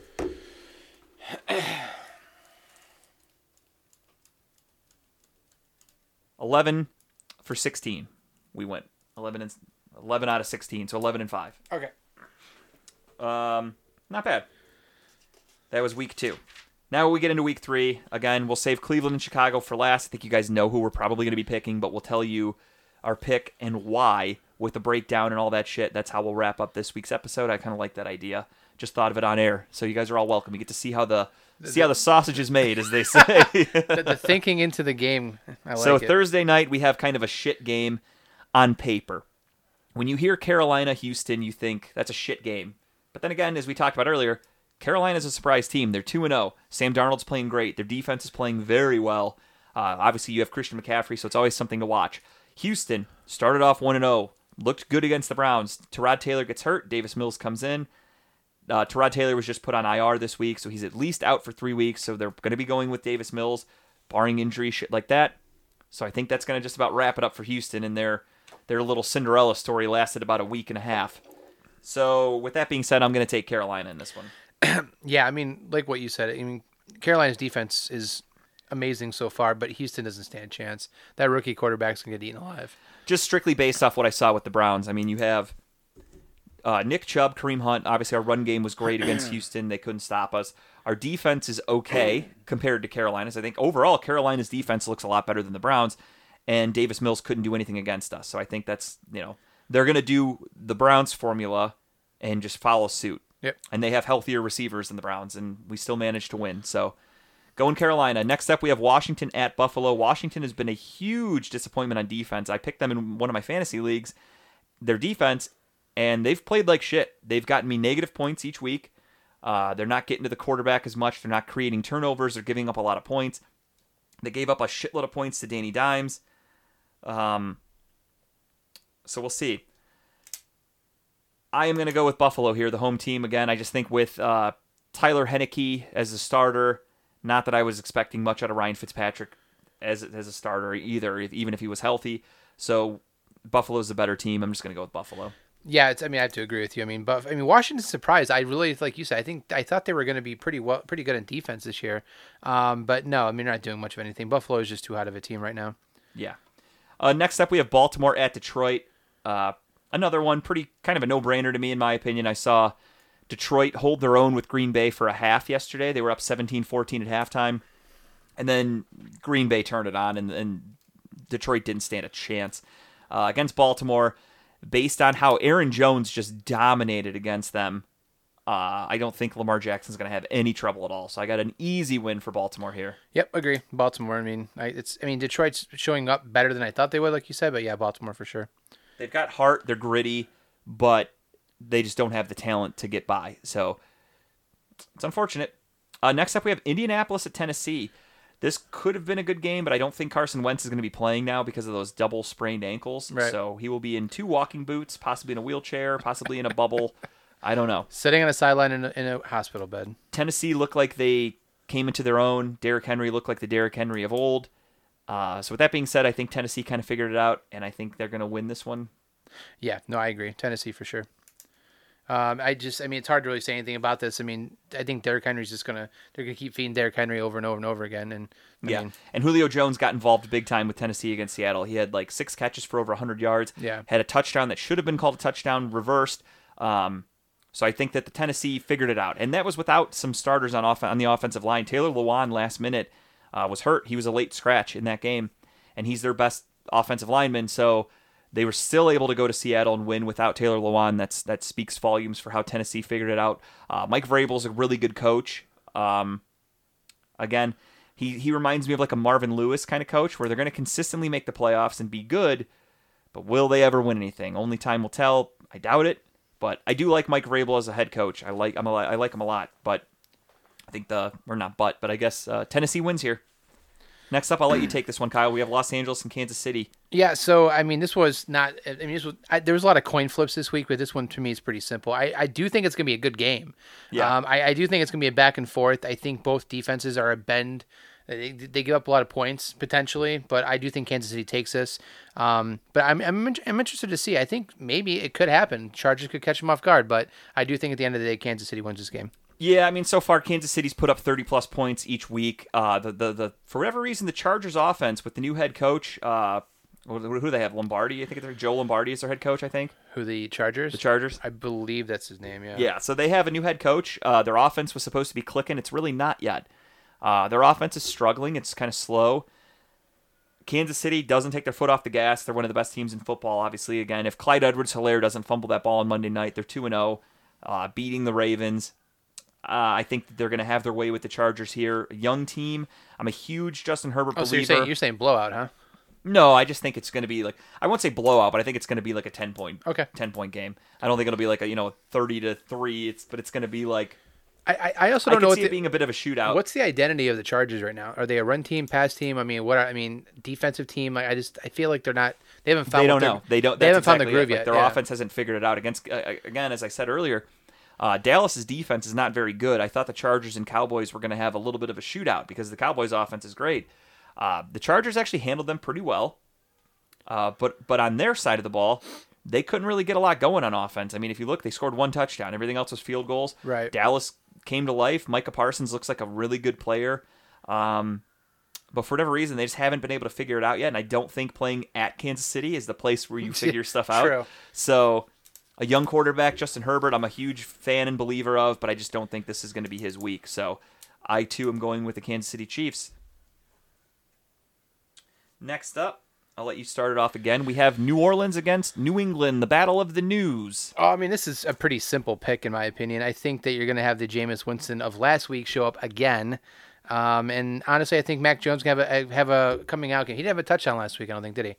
No, um, they're they're run heavy. Yeah, very run heavy with Harrison. They are they're proving Harris. that Mac Jones, as I projected when he was coming out, I said he reminds me of like a game manager quarterback. I don't think he's going to be a great quarterback. He's going to be a serviceable. He's not. Gonna, they're not going to put him into a scenario to fail. And right. They're just they're gonna just going to do enough, easy. and you're you're going to be just accurate, productive, efficient, Yep. and that's it. And he's been doing just that.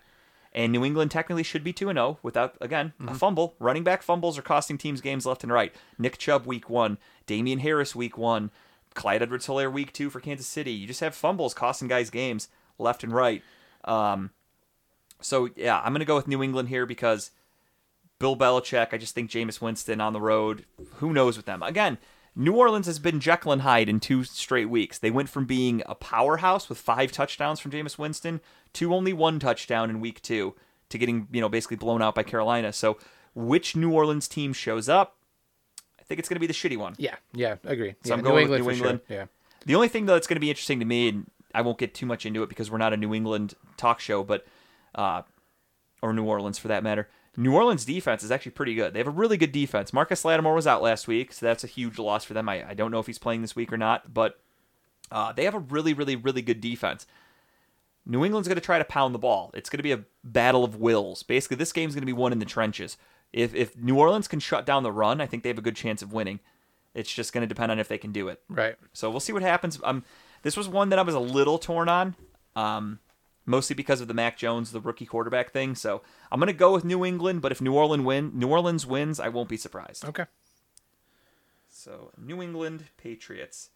Next up, Atlanta against New York Football Giants. I was. Uh, this was one that I was back and forth on. Yeah. um, because I just these teams are both just blah basically. Um, but I think what's I, I think what I saw in Atlanta last week against Tampa Bay, I think if they show up like that team, then that team can handle the Giants pretty simply. Yeah. So I think in this week, I'm, I'm taking I'm taking Atlanta this week over the Giants. I just Giants just don't have it. I mean, I. I think I texted you last Thursday and said, "Who's this Daniel Jones character?" Because he was had a lot of runs, he was had some decent passes, but he he's more of a pull it down and run quarterback right now, which is surprising to me to be honest. Yeah, But the offense Joe Judge is running. I think it's Joe Judge, right? He's the head Yes. coach. The offense they're running with the Giants is is is terrible. I never knew this until I started watching. Uh, I was reading uh, an article today from a guy who breaks down tape. He was saying that if you watch the Giants tape, there is no secrecy to it. There's no surprises. He said you know where Daniel Jones is going to be at all times. He's going to be in the shotgun. He's just everything he does is the same every week. So he said it's basically that's what's hurting the Giants is they're so fucking predictable. right. Um, and that that like the RPO they try to run with Daniel Jones, I don't think he's good enough to do that. His arm's not that great. He's a really bad quarterback. So this is a toss up. And again, like I said with New Orleans, I don't know what it is with these NFC South teams. The Jekyll and Hyde factor of these teams. Atlanta week one gets blown out, looks like shit at home.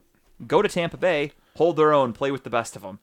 Now you're going to New York, where you should dominate against this shit team. You have Matt Ryan, an MVP. You have Kyle Pitts, a top five draft pick. You have um, Patterson, who's like your half hybrid running back with Mike Davis. They look good together. You have Calvin Ridley, one of the better wide receivers in football. On paper, the Falcons should fucking dominate. On Yep. defense, you have Deion Jones, who's one of the best linebackers in football. You have some pieces there in Atlanta. New York doesn't have a whole lot to hang their hat on. So, begrudgingly, I'm going to pick Atlanta. Yeah, that's what I was. My pick was Atlanta too. so, Okay. Yeah, that's why I say I was back and forth on this. I just think I, that I, I just think New, New York is really uh, they're a bad just horrible. But I think if it was uh, uh, just a partial showing of what they had last week against Tampa Bay shows up, then Atlanta should win this. That's what I'm thinking. If they, if they go, if they let Matt Ryan sling it, protect him, they should win this game pretty easily. Uh, next up, we have an interesting game here. We have Cincinnati and Pittsburgh. I'll be honest. I feel we're gonna differ here. So I initially picked Pittsburgh to start it off. Okay. I think. Let me actually check. I don't fucking know. I don't know. I don't pay attention to what I do. Who did I pick? Yeah, I picked Pittsburgh mostly because of them being at home, and they do have a lights out defense. I haven't turned my pick in yet though because I am wondering is is Twat going to be playing? is Big Ben playing? He's got this pec injury, so if they're banged up, Diontae Johnson got hurt at the end of the game against the Raiders. He hurt his knee. They said it's not a significant injury, but we all know that a knee injury in a football player is not a good thing. So Pittsburgh's banged up. Uh, Cincinnati struggled against the Bears. They lost to them last week. They really struggled for most of the game. It was actually kind of a blowout till the end. They made it close, but it was actually like a, I think it was like 20 to 3 at one point or something like that. Then they scored two quick touchdowns. It was 2017, and then that was the final score, if I'm not mistaken. Um, so Cincinnati's also been a team of like, who the fuck? What's your identity? Week one looked amazing against the Vikings, couldn't be stopped. The offense was clicking. Week two struggled for most of the game, picked it up in the fourth quarter. Pittsburgh, you can't afford to do that. That's what happened to the Buffalo. Buffalo went in there thinking we'll be fine, and P- Pittsburgh punched them in the face. They blocked a couple. Uh, they blocked the punt, scored a touchdown on that. Uh, they're gritty. They're physical. I don't know if the young Cincinnati team is ready for that physicality of Pittsburgh, but again, it really is going to depend on the health. So I know we have to have an official pick. so, gun to my head, I'm going to pick Pittsburgh. But I want you all to know that if they officially rule out Big Ben and TJ Watt, There's no asterisks next to this. I'm pick. I'm switching my fucking pick to, to Cincinnati. But uh but yeah, all seriously, I'm gonna I'm gonna go with Pittsburgh just because of the home field, the physicality, and because of Cincinnati's uh inability to be the same team every week. I'm going Cincinnati. I think Joe Burrow goes there and smacks the shit out of the Pittsburgh Steelers. Um, I want this to happen for two reasons. One, just because I love seeing Pittsburgh lose, and the other, I just want to see all of the friends I have that are Steelers fans have internal meltdowns about them losing to Cincinnati. Yeah, because don't forget, Cincinnati went in there and won last year too, Yep. and they had uh, what was it Ryan Hunley or whatever their fucking backup was, or Ryan Finley, I think it was. I don't even know his goddamn name. It was a very bad week for Pittsburgh. It was horrible. It was awesome. I'll never forget that. I was watching it on my phone while I was getting tattooed Monday Night Football, watching them win, and I was like, "Holy shit!" Because the Browns were it was helping the Browns for the playoffs. Yeah, At that time, we could have won the division the next week. That's that's that Yep. game. So Cincinnati's proven they can go in there and win, but I don't know. Yeah. Early in the season, Pittsburgh always plays really well. Uh, not last week, of course, but again, it really is going to boil down to health. I think if, if TJ Watt's 75%, he's an impactful player. He's great. Uh, ben Roethlisberger, who knows what this pec injury is? Excuse me. I guess there's supposed to be some updates tomorrow from the Steelers on the injury front because we are recording this a little bit earlier than normal. We tend to do Wednesdays, but uh, we'll see what happens. But that's a, that's gonna be our differential pick there. I'm gonna go with Pittsburgh. You're going to Cincinnati. I just I'm going home field. Uh, next one I think is pretty fucking obvious. Bread and butter. Oh, it's Jacksonville. Arizona and Jacksonville. uh, I'm gonna go Arizona. Kyler Murray can't be stopped playing like an MVP. Jacksonville, unfortunately, they're they're up there with the Jets. Um, at least Trevor Lawrence looks like he's a capable NFL quarterback. He's just proving that he has nothing to help him.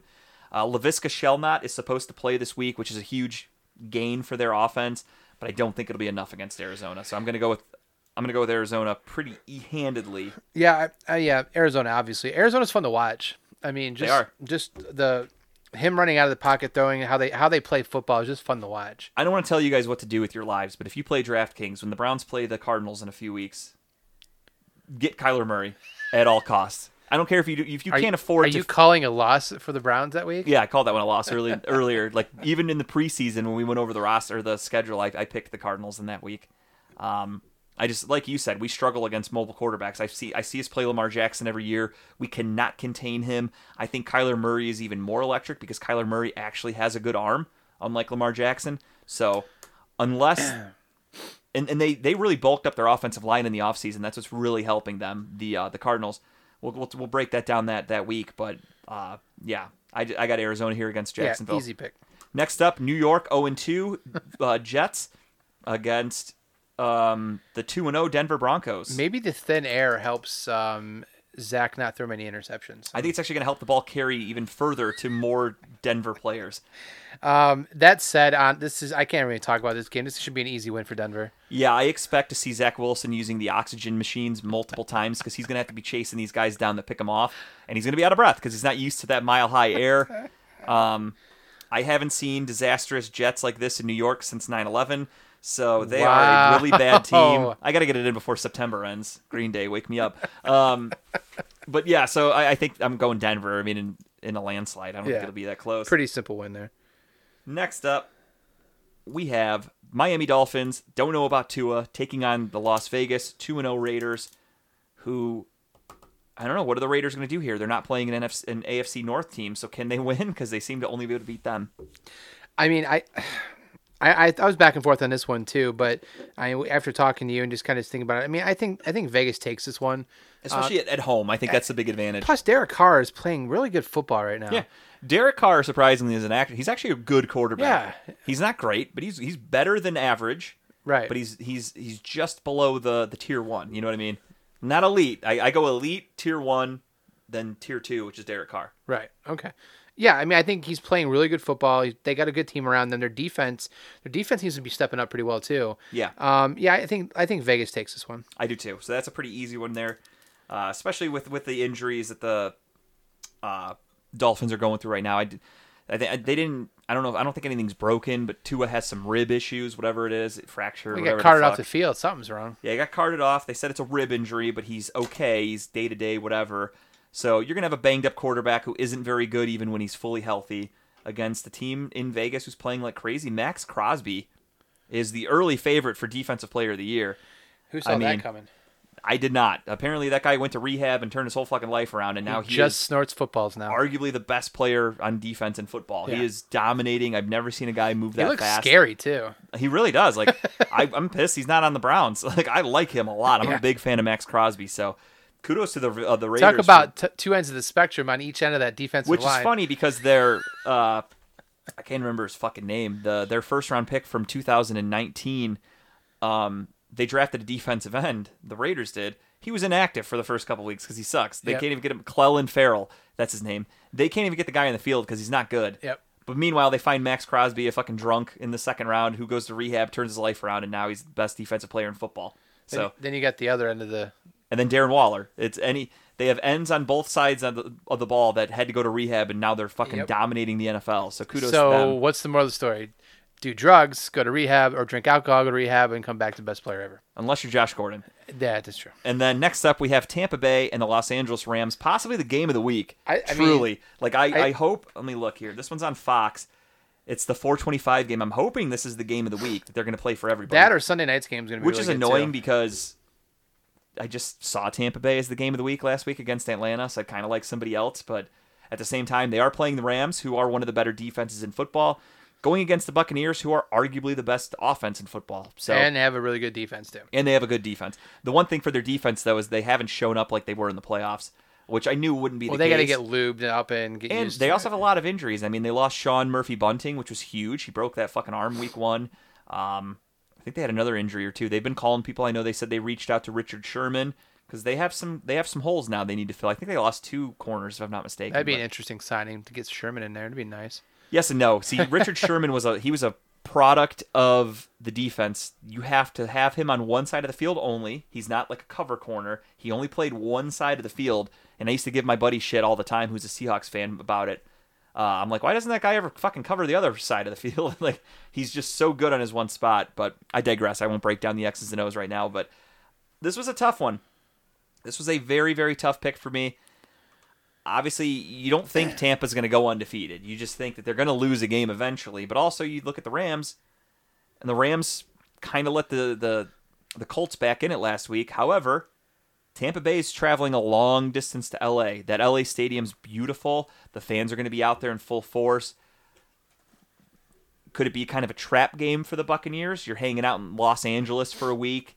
Gronk, Tom Brady. Obviously, Tom Brady's a fucking robot. He's not going to be out partying, but maybe some other guys on the on the Buccaneers aren't going to take this week as serious, and it's going to come to fruition. Cooper Kupp is dominating the NFL at, at wide receiver. Matthew Stafford looks rejuvenated, looks like a new man. With that being said, I think I'm going to have to go Tampa Bay. Uh, it's hard. This was a really really tough pick. I'm not going to lie to you guys. This is one that on my page, Tampa Bay was the last game that I picked, and it took me a long time to think about it. Uh, just until they prove otherwise, I have to go with Tampa Bay every week for the most part. Yeah. So if you would ask me this question before last Sunday, I might have gone Rams. I Yeah. think. But- because yeah, Tampa Bay played neck and neck with the the, the Cowboys. That was a close game. They almost lost, and then the Rams beat the piss out of the Bears. So yeah, you're thinking, I don't know, that's kind of tight. This might be the Rams, but now after watching them in Week Two, You saw some holes. you flip. you saw some holes that the Rams showed, and I think those are holes that Brady's Brady's going to expose a little bit. I think. So with that said, I agree. I, I, I'm taking Tampa Bay, but I'm taking Tampa Bay in a very close game, though. My the number one thing I'm going to be watching, and I because I love I love watching good defensive players. I love it. Like I was just talked about Maxx Crosby. I can't wait to see Aaron Donald. Yeah. Tampa Bay has a really good offensive line. Tom Brady gets rid of the ball so fucking fast, but Aaron Donald is a menace. I love watching him play football, so I cannot wait for this game. Uh, next up, Seattle against Minnesota. Minnesota 0 2. Two last minute losses. Or I'm sorry. Yeah, they lost in overtime to the Bengals week one. That's right. And then by a field goal. Then they lost to the Cardinals week two by a missed field goal on their end. So shitty start for Minnesota. They've proven though that they can score. I mean, they're putting up 30 points a game. I'm a huge fan of Justin Jefferson's man. He is. Oh, Justin Jefferson's often Da- Dalvin Cook, when healthy, is one of the best running backs in football. His big Yeah. issue is staying healthy. And then you have Kirk. Don't call me Kirk Cousins, and he's playing well. Always does. He, he's a good quarterback. That's why it's not an insult when I tell people that Baker Mayfield reminds me of Kirk Cousins. It's not an insult. It's just, It feels like an insult. but it's an insult when I say he's a poor man's Kirk Cousins because Kirk Cousins puts up fucking yards. He puts up numbers. He scores a shitload of points. You have to respect that arm. Baker, eh, I digress. So Seattle and Minnesota. Seattle again. I don't know what to make of them. Week one they looked great, dominated the Colts. Week two, pissed away a big lead against a team that was kind of on the ropes in Tennessee. Uh, Minnesota, same thing. They've been in every game. They just have the you know couple bounces didn't go their way. Is this a week that they figure it out, or does Seattle figure it out? Because if, I didn't read the article, but I saw that Pete Carroll possibly called out uh, Russell Wilson after that loss on Sunday against the Titans.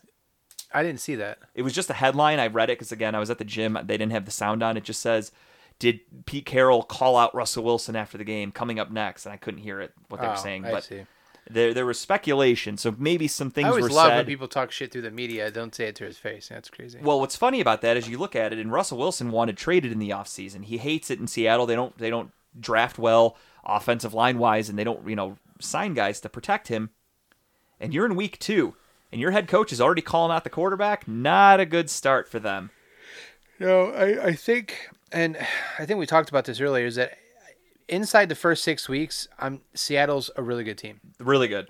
And that, with that being said, I, I'm leaning Seattle here because I think I think I think Russell comes back and just kind of does another Russell Wilson game. Yeah. Tyler Lockett has another Tyler Lockett game, you know, and um, so I'm picking Seattle here. But I mean, I, like you said, it's gonna be a close game. I think it's gonna be a shootout. I- Minnesota can score. Seattle's defense is obviously It's- not even close to the Legion of Boom like it was 10 years ago. You know I'm what I thinking mean? like a 45-38 game Very well could scenario. be. So yeah, uh, just to make things a little sexy here, give me Minnesota.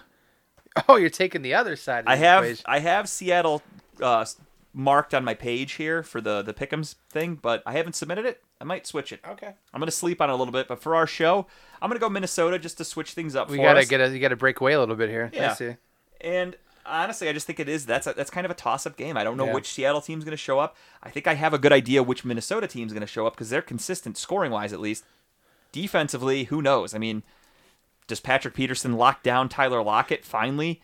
Did, did teams figure out how to shut them down? Does DK Metcalf go off this week? You know, who knows? But I'm going to go with. Uh, oops, I wrote the wrong team down. But I'm going to go with Minnesota, and Kyle will go with Seattle. Next up, Sunday Night Football, we have Aaron Relax Rodgers against the San Francisco 49ers. Niners are 2 0, two ugly, gritty, grinded out wins. First one almost pissed away a lead against the, the Lions. Then they just beat the uh, Philadelphia Eagles by six. Again, ugly wins. Green Bay, week one, obviously the most ugly game you'll ever see. That was Browns esque. Then week two, beat the shit out of the Lions. Aaron Rodgers looks like an MVP. Aaron Jones, four touchdowns. They were fucking dominating.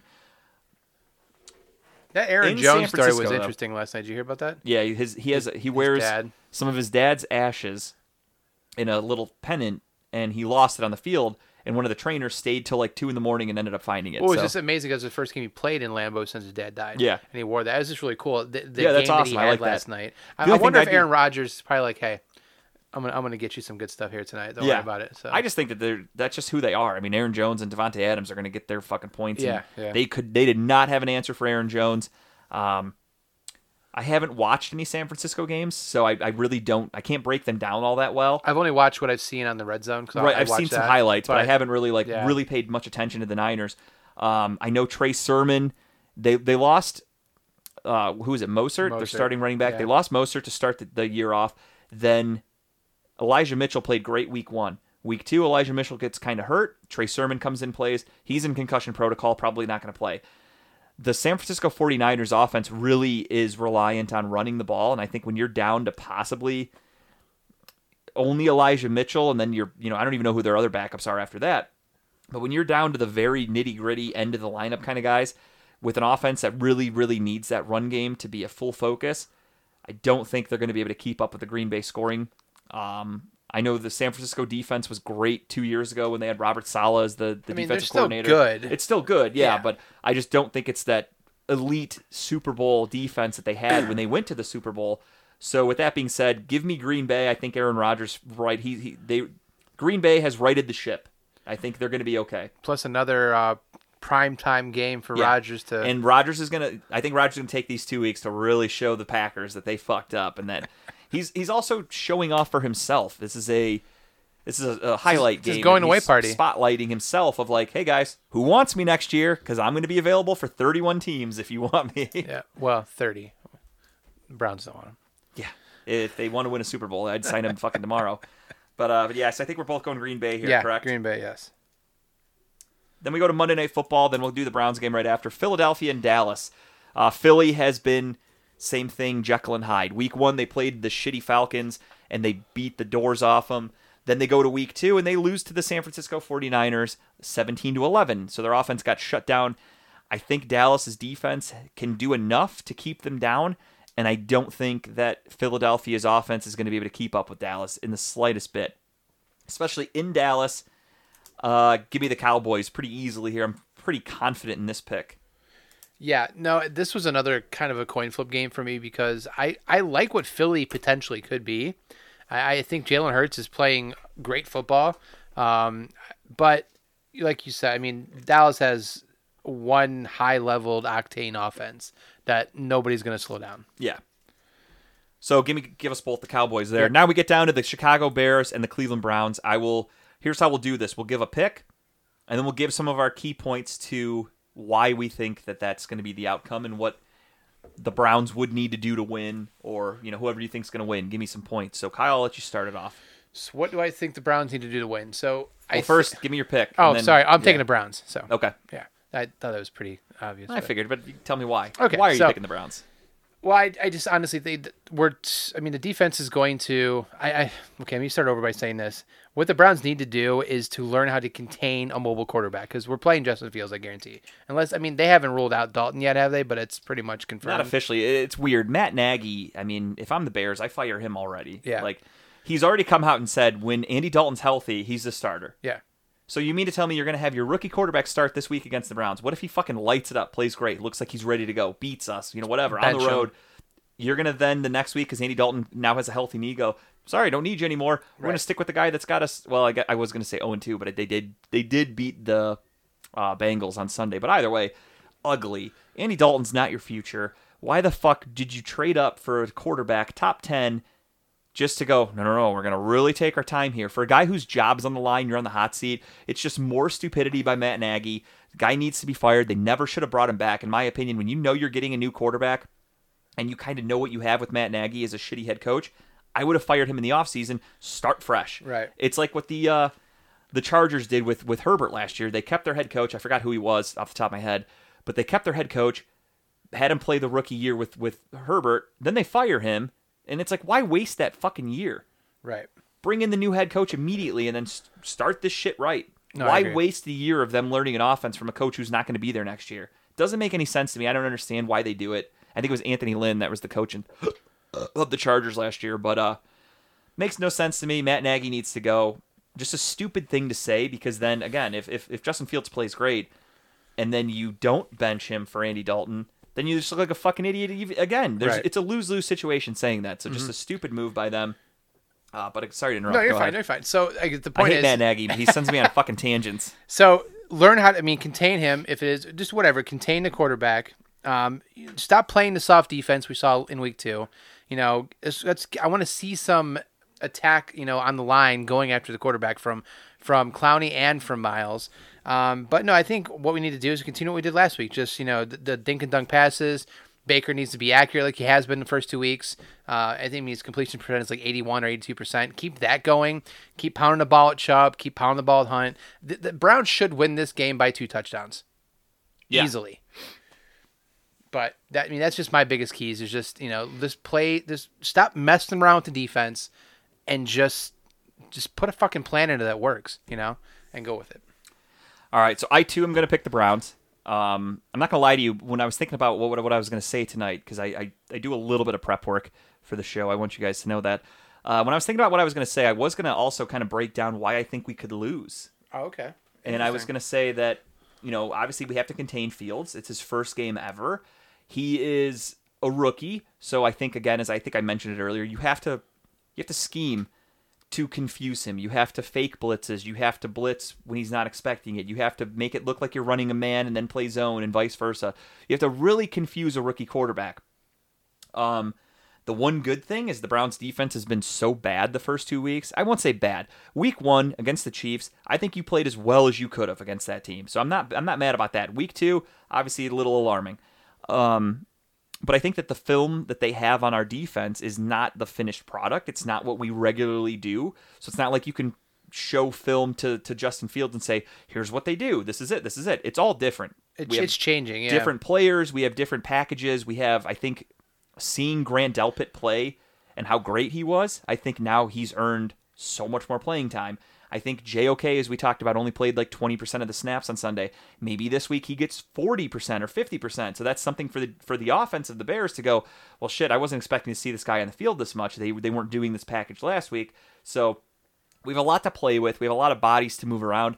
I also think that it is going to be tough for Fields because again, he's a rookie. I think he's a really good quarterback, but he did show some some issues in the preseason. But again, take it with a grain of salt. He was playing with second and third string guys, Right. so he he doesn't read the field that well. I know that for a fact. As an Ohio State fan, I watched him play. He has trouble going through his progressions. He's a one read kind of guy that can obviously be coached. Uh, things can be worked on, but he he likes to stare down his receivers a little bit, so you kind of know where he's going. He has trouble again, like I said, scanning the field and doing things like that. So I think if the Browns apply pressure, don't give Justin Fields a chance to really stand there and observe, don't give him clean holes to run, I think you'll be okay. Just contain him. You'll be okay. Are you blitzing a lot, or are you trying to play off like we did last week? Um, I'm not blitzing a lot. I'm we gonna, didn't blitz last week until like the third or fourth quarter. Yeah, no, I'm not going to blitz a lot in the beginning of the game because you don't want to risk them succeeding. You don't want to start off like, let's say we get the ball, we go three and out, whatever, we punt. They get the ball, you're like, fuck it, we're all in, we're blitzing elite, you know, elite eight or not elite eight. Uh, is that what it was called? Uh, on Madden, the blitz defense. yeah, yeah. yeah. So are you are you going to do Send that? everybody. Yeah. Yeah. So you're going to do the all-out blitz, and then he's going to torch you maybe because they have good. Don't don't sleep on Allen Robinson, uh, Darnell Mooney, Cole Kmet's pretty good. Uh, the running back is uh, not David Montgomery. Yeah, Montgomery. Yeah. Montgomery's been playing well, so you can't sleep on these weapons. They have a pretty decent, uh, some decent pieces there in Chicago. So my worry is that we're going to blitz, and then someone's going to smoke past, you know, somebody out of because we're blitzing. It's not their fault, but there's no safety help or something, and then Fields is going to just throw a fucking bomb because he's got a great arm, and then next thing you know, you're down like fourteen nothing because you're blitzing, and Justin Fields is picking you apart. So I don't do that. Again, I run confusion, and I also like what I do is I'll, I hope they do this. I motivate the team, especially the defensive line and Myles Garrett, and I talk about how hey, everybody in Cleveland's calling radio shows and saying you're a fucking ghost. They got your your missing poster is right up next to Gabby Petito or whatever the fuck her name is because nobody's seen you in a couple of weeks. Oh, she's she's found. She's yeah, they, they found her. they haven't found him yet though. Yeah, no, exactly. So he's next on the list. So, I mean, I th- I'm hoping that they use that as motivation of like this defense Right. is supposed to be good. You're Myles Garrett. You want to win Defensive Player of the Year? Play like the fucking Defensive Player of the Year then. Because Maxx Crosby and T.J. Watt, they don't get shut out in games like that unless it's the playoffs. In which case, T.J. Watt does get shut out against the Browns because I don't think he played that day. You day. think he has COVID issues still, like like lingering issues from that? No, what I think it is, honestly, is just I don't think our interior defensive line is getting the push that we're used to. Uh, with, with Larry Ogunjobi, with Sheldon Richardson, those guys were really good at getting to the quarterback. We're struggling at the defensive tackles position. Clowney and Garrett are doing what they're supposed to do. They're they're they're quick off the ball. Quarterbacks are just getting rid of the ball very quickly, and that's smart. That's what you're supposed to do. When you have a good end like that, you got to get rid of the ball quick so they can impact the game. But the only thing though is when they're getting around, if the quarterback has to hold it for that extra second, Myles Garrett's getting triple teamed. He's not going to get past those guys. We need the interior guys to do something, and they haven't so far. Right. So that's our biggest struggle. So, um, you know, we need. Is, is Richardson still out there? He hasn't signed by anybody, was he? no, he did. He went back to the uh, Vikings, if I'm not oh, mistaken. okay. All right. So he's gone. Um, but yeah, so I think our interior defense really needs to step it up and get some pressure. I think that's just the biggest thing this week is you're going against a rookie quarterback. It was supposed to be last week against the Texans. It was kind of your coming out game. Didn't work that well. Make it this week. Show this rookie quarterback why we're a Super Bowl contender. Why 90% of the, the football pundits in the world have the Browns as a projected top 10 defense and a top 10 team. God damn it. They're not doing anything. So this is it establish dominance. Offensively, I think, like you said, just kind of stick with what you know. We're going to run a lot of play action, a lot of bootlegs. Khalil Mack, somebody to worry about. So obviously, we hope uh, Jedrick Wills played about 60% of the snaps last week. He left. He seemed okay. He, Seemed around, okay. yeah. He came out at the end because we, we took a little bit of a lead. So I think what they were doing was just kind of like resting him of like, we don't need you anymore. I think we got the win. You did your job. Go rest. Every every snap you don't play helps. So I think we're going to be okay there. Uh, again, I'm worried a little bit about uh, Khalil Mack, really good defender or defensive end. So he's somebody to look out for. Um, other than that, it's just just do what you know. I think it's going to be a lot of dink and dunks to the tight ends. Uh, wide receivers, you're going to need Schwartz out there to stretch the field. Hopefully, Beckham's back to stretch the field and to scare the safeties because that's going to really open up our run game. Bears don't really scare me in any as- any aspect of the field. Uh, defensively, they don't scare me. Offensively, obviously, they don't scare me. So just play smart, show why you're a contender, Yeah. and win the game. Yeah. So I have the Browns winning. I don't know what, what's the spread. Do you happen to know? I think it's seven and a half. Okay, so that's about right. I mean, again, because you're going against a rookie quarterback, even with Dalton, I, I would assume it would be relatively similar because Dalton's not going to light the world on fire. It's seven right now. Okay, so seven, that's about right. I mean, I could see the Browns winning this game. It's not going to be a. It's going to go one of two ways. It's either going to be too close and Browns fans are going to be really fucking unhappy, or it's going to be a blowout. Uh, I'm hoping for the latter, obviously. We'll see what happens. But I do think the Browns win. I hope they can win handedly, easily. 34 14 maybe. I'm cool with that. Just go out there. create turnovers. That's the key to football. If you've learned anything in these first two weeks, people, if you're listening to this show, what you should learn is turnovers are fucking brutal. Browns turned it over a couple times against the Chiefs, cost them the game. Right. Lamar Jackson turned it over against the Raiders, cost them the game. Clyde Edwards Helaire turned it over against the Ravens, cost them the game. Don't you got to win the turnover battle if you want to win the game. Zach Wilson. Oh, actually, he just threw another interception. I just got an update from ESPN. uh, but yeah, honestly, playing though, Madden right now. He just threw another win, interception. win the turnover battle, uh, especially against a rookie. Make Justin Fields look like he's making his first career start. You did that against Davis Mills. I get it. The talent level between the two are far and wide. Right. Justin Fields is now going to have a week preparing with the ones. Davis Mills did not have that, but you get where I'm going. Make the rookie look like a rookie. That's what good teams are supposed to do. And just a side note, finish your fucking routes. Don't stop when you're running routes. That that's you know, I'm not going to blame the receiver on that. He could have kept running. He could have, but also at the same time, I, I don't want to get too technical and, and, and all that, but when you're a third round pick, your contract isn't that great. Your next contract is going to be what sets you for life. Do you want to get your head taken off in your second game ever? Because that was a very dangerous play by Baker to throw it in the middle of two safeties coming head on. Schwartz heard the footsteps. Right. I'll admit it. He was a little nervous, but at the same time, he's a he's a smaller dude with injury issues. I kind of don't blame him for not wanting to get my fucking head taken off. I get that. At the I, I get time, it though, but but you have to play play defense at least. You knock Don't the let ball them down or intercept something, it. maybe. Yeah, but, But Ba- I do Baker think put he it was a- right where he was supposed to be. because yeah, but if he would have caught it, he was getting his fucking clock clean. Yeah, yeah. So that's a dangerous throw. That's on. I mean, I'm not trying to rag on Baker. This I'll say this for any quarterback. You could, don't even give him a name. We'll say quarterback A. Quarterback A should not have thrown the ball to put his receiver in danger like that. Good quarterbacks try to not do that. You don't want to get your receivers killed. Right. So it was a it was a questionable ball. There it was a good spot for it, but what I mean, really- even the, I mean, even the coach came out and said that you know you have to finish your routes. You got to do Right. something there. You can't just it's stop. easy again. It's easy for us to say because we're Right. not going to take that hit. Right, It's easy for sure, Stefanski to say that because he's not going to get his head taken off. But of course, in a perfect world, yeah, you run that route to completion. But either way, you I don't think anything good was coming out of that throw anyway. And let's go one step further in that game, that play. As a quarterback A, don't fucking try to tackle a defender. That too. coming through. Exa- Stop trying to be fucking hero man. Good quarterbacks. You watch Tom Brady after he throws an interception. That motherfucker stays out of the way. He, he just puts his hands up, doesn't get touched. Not everybody knows they respect him. Aaron Rodgers, same thing. You I get you want to get out there and try to stop something. You want to try to put yourself out there because you think you're young. And what happens? Your your shoulder gets popped out. You go to the locker room. You get it pushed back in. to me, it just shows that he has no idea what he's doing to tackle. He should is not good. try you to do should that. not know how as a quarterback. but yeah, stupid decision by Baker. I, I completely forgot about that play to be honest. But yeah, I mean, don't get me wrong. Schwartz needs to be more aggressive to not let it get intercepted. But at the same time, I understand the guy. He look who he was going to get his fucking head taken off. You had two. I think they were both safeties, but two safeties within a foot of each other in front of him. He was going to get fucking killed. Yeah. Yeah.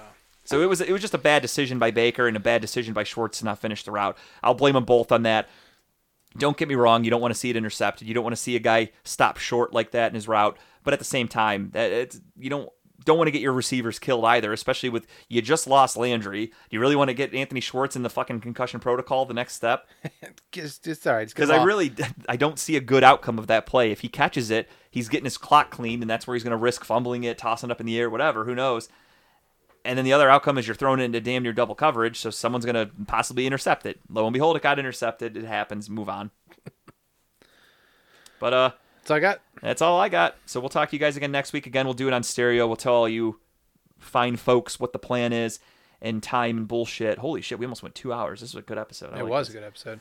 All right, uh, that's gonna do it. Just like the Indians' playoff chances. See you guys. Later.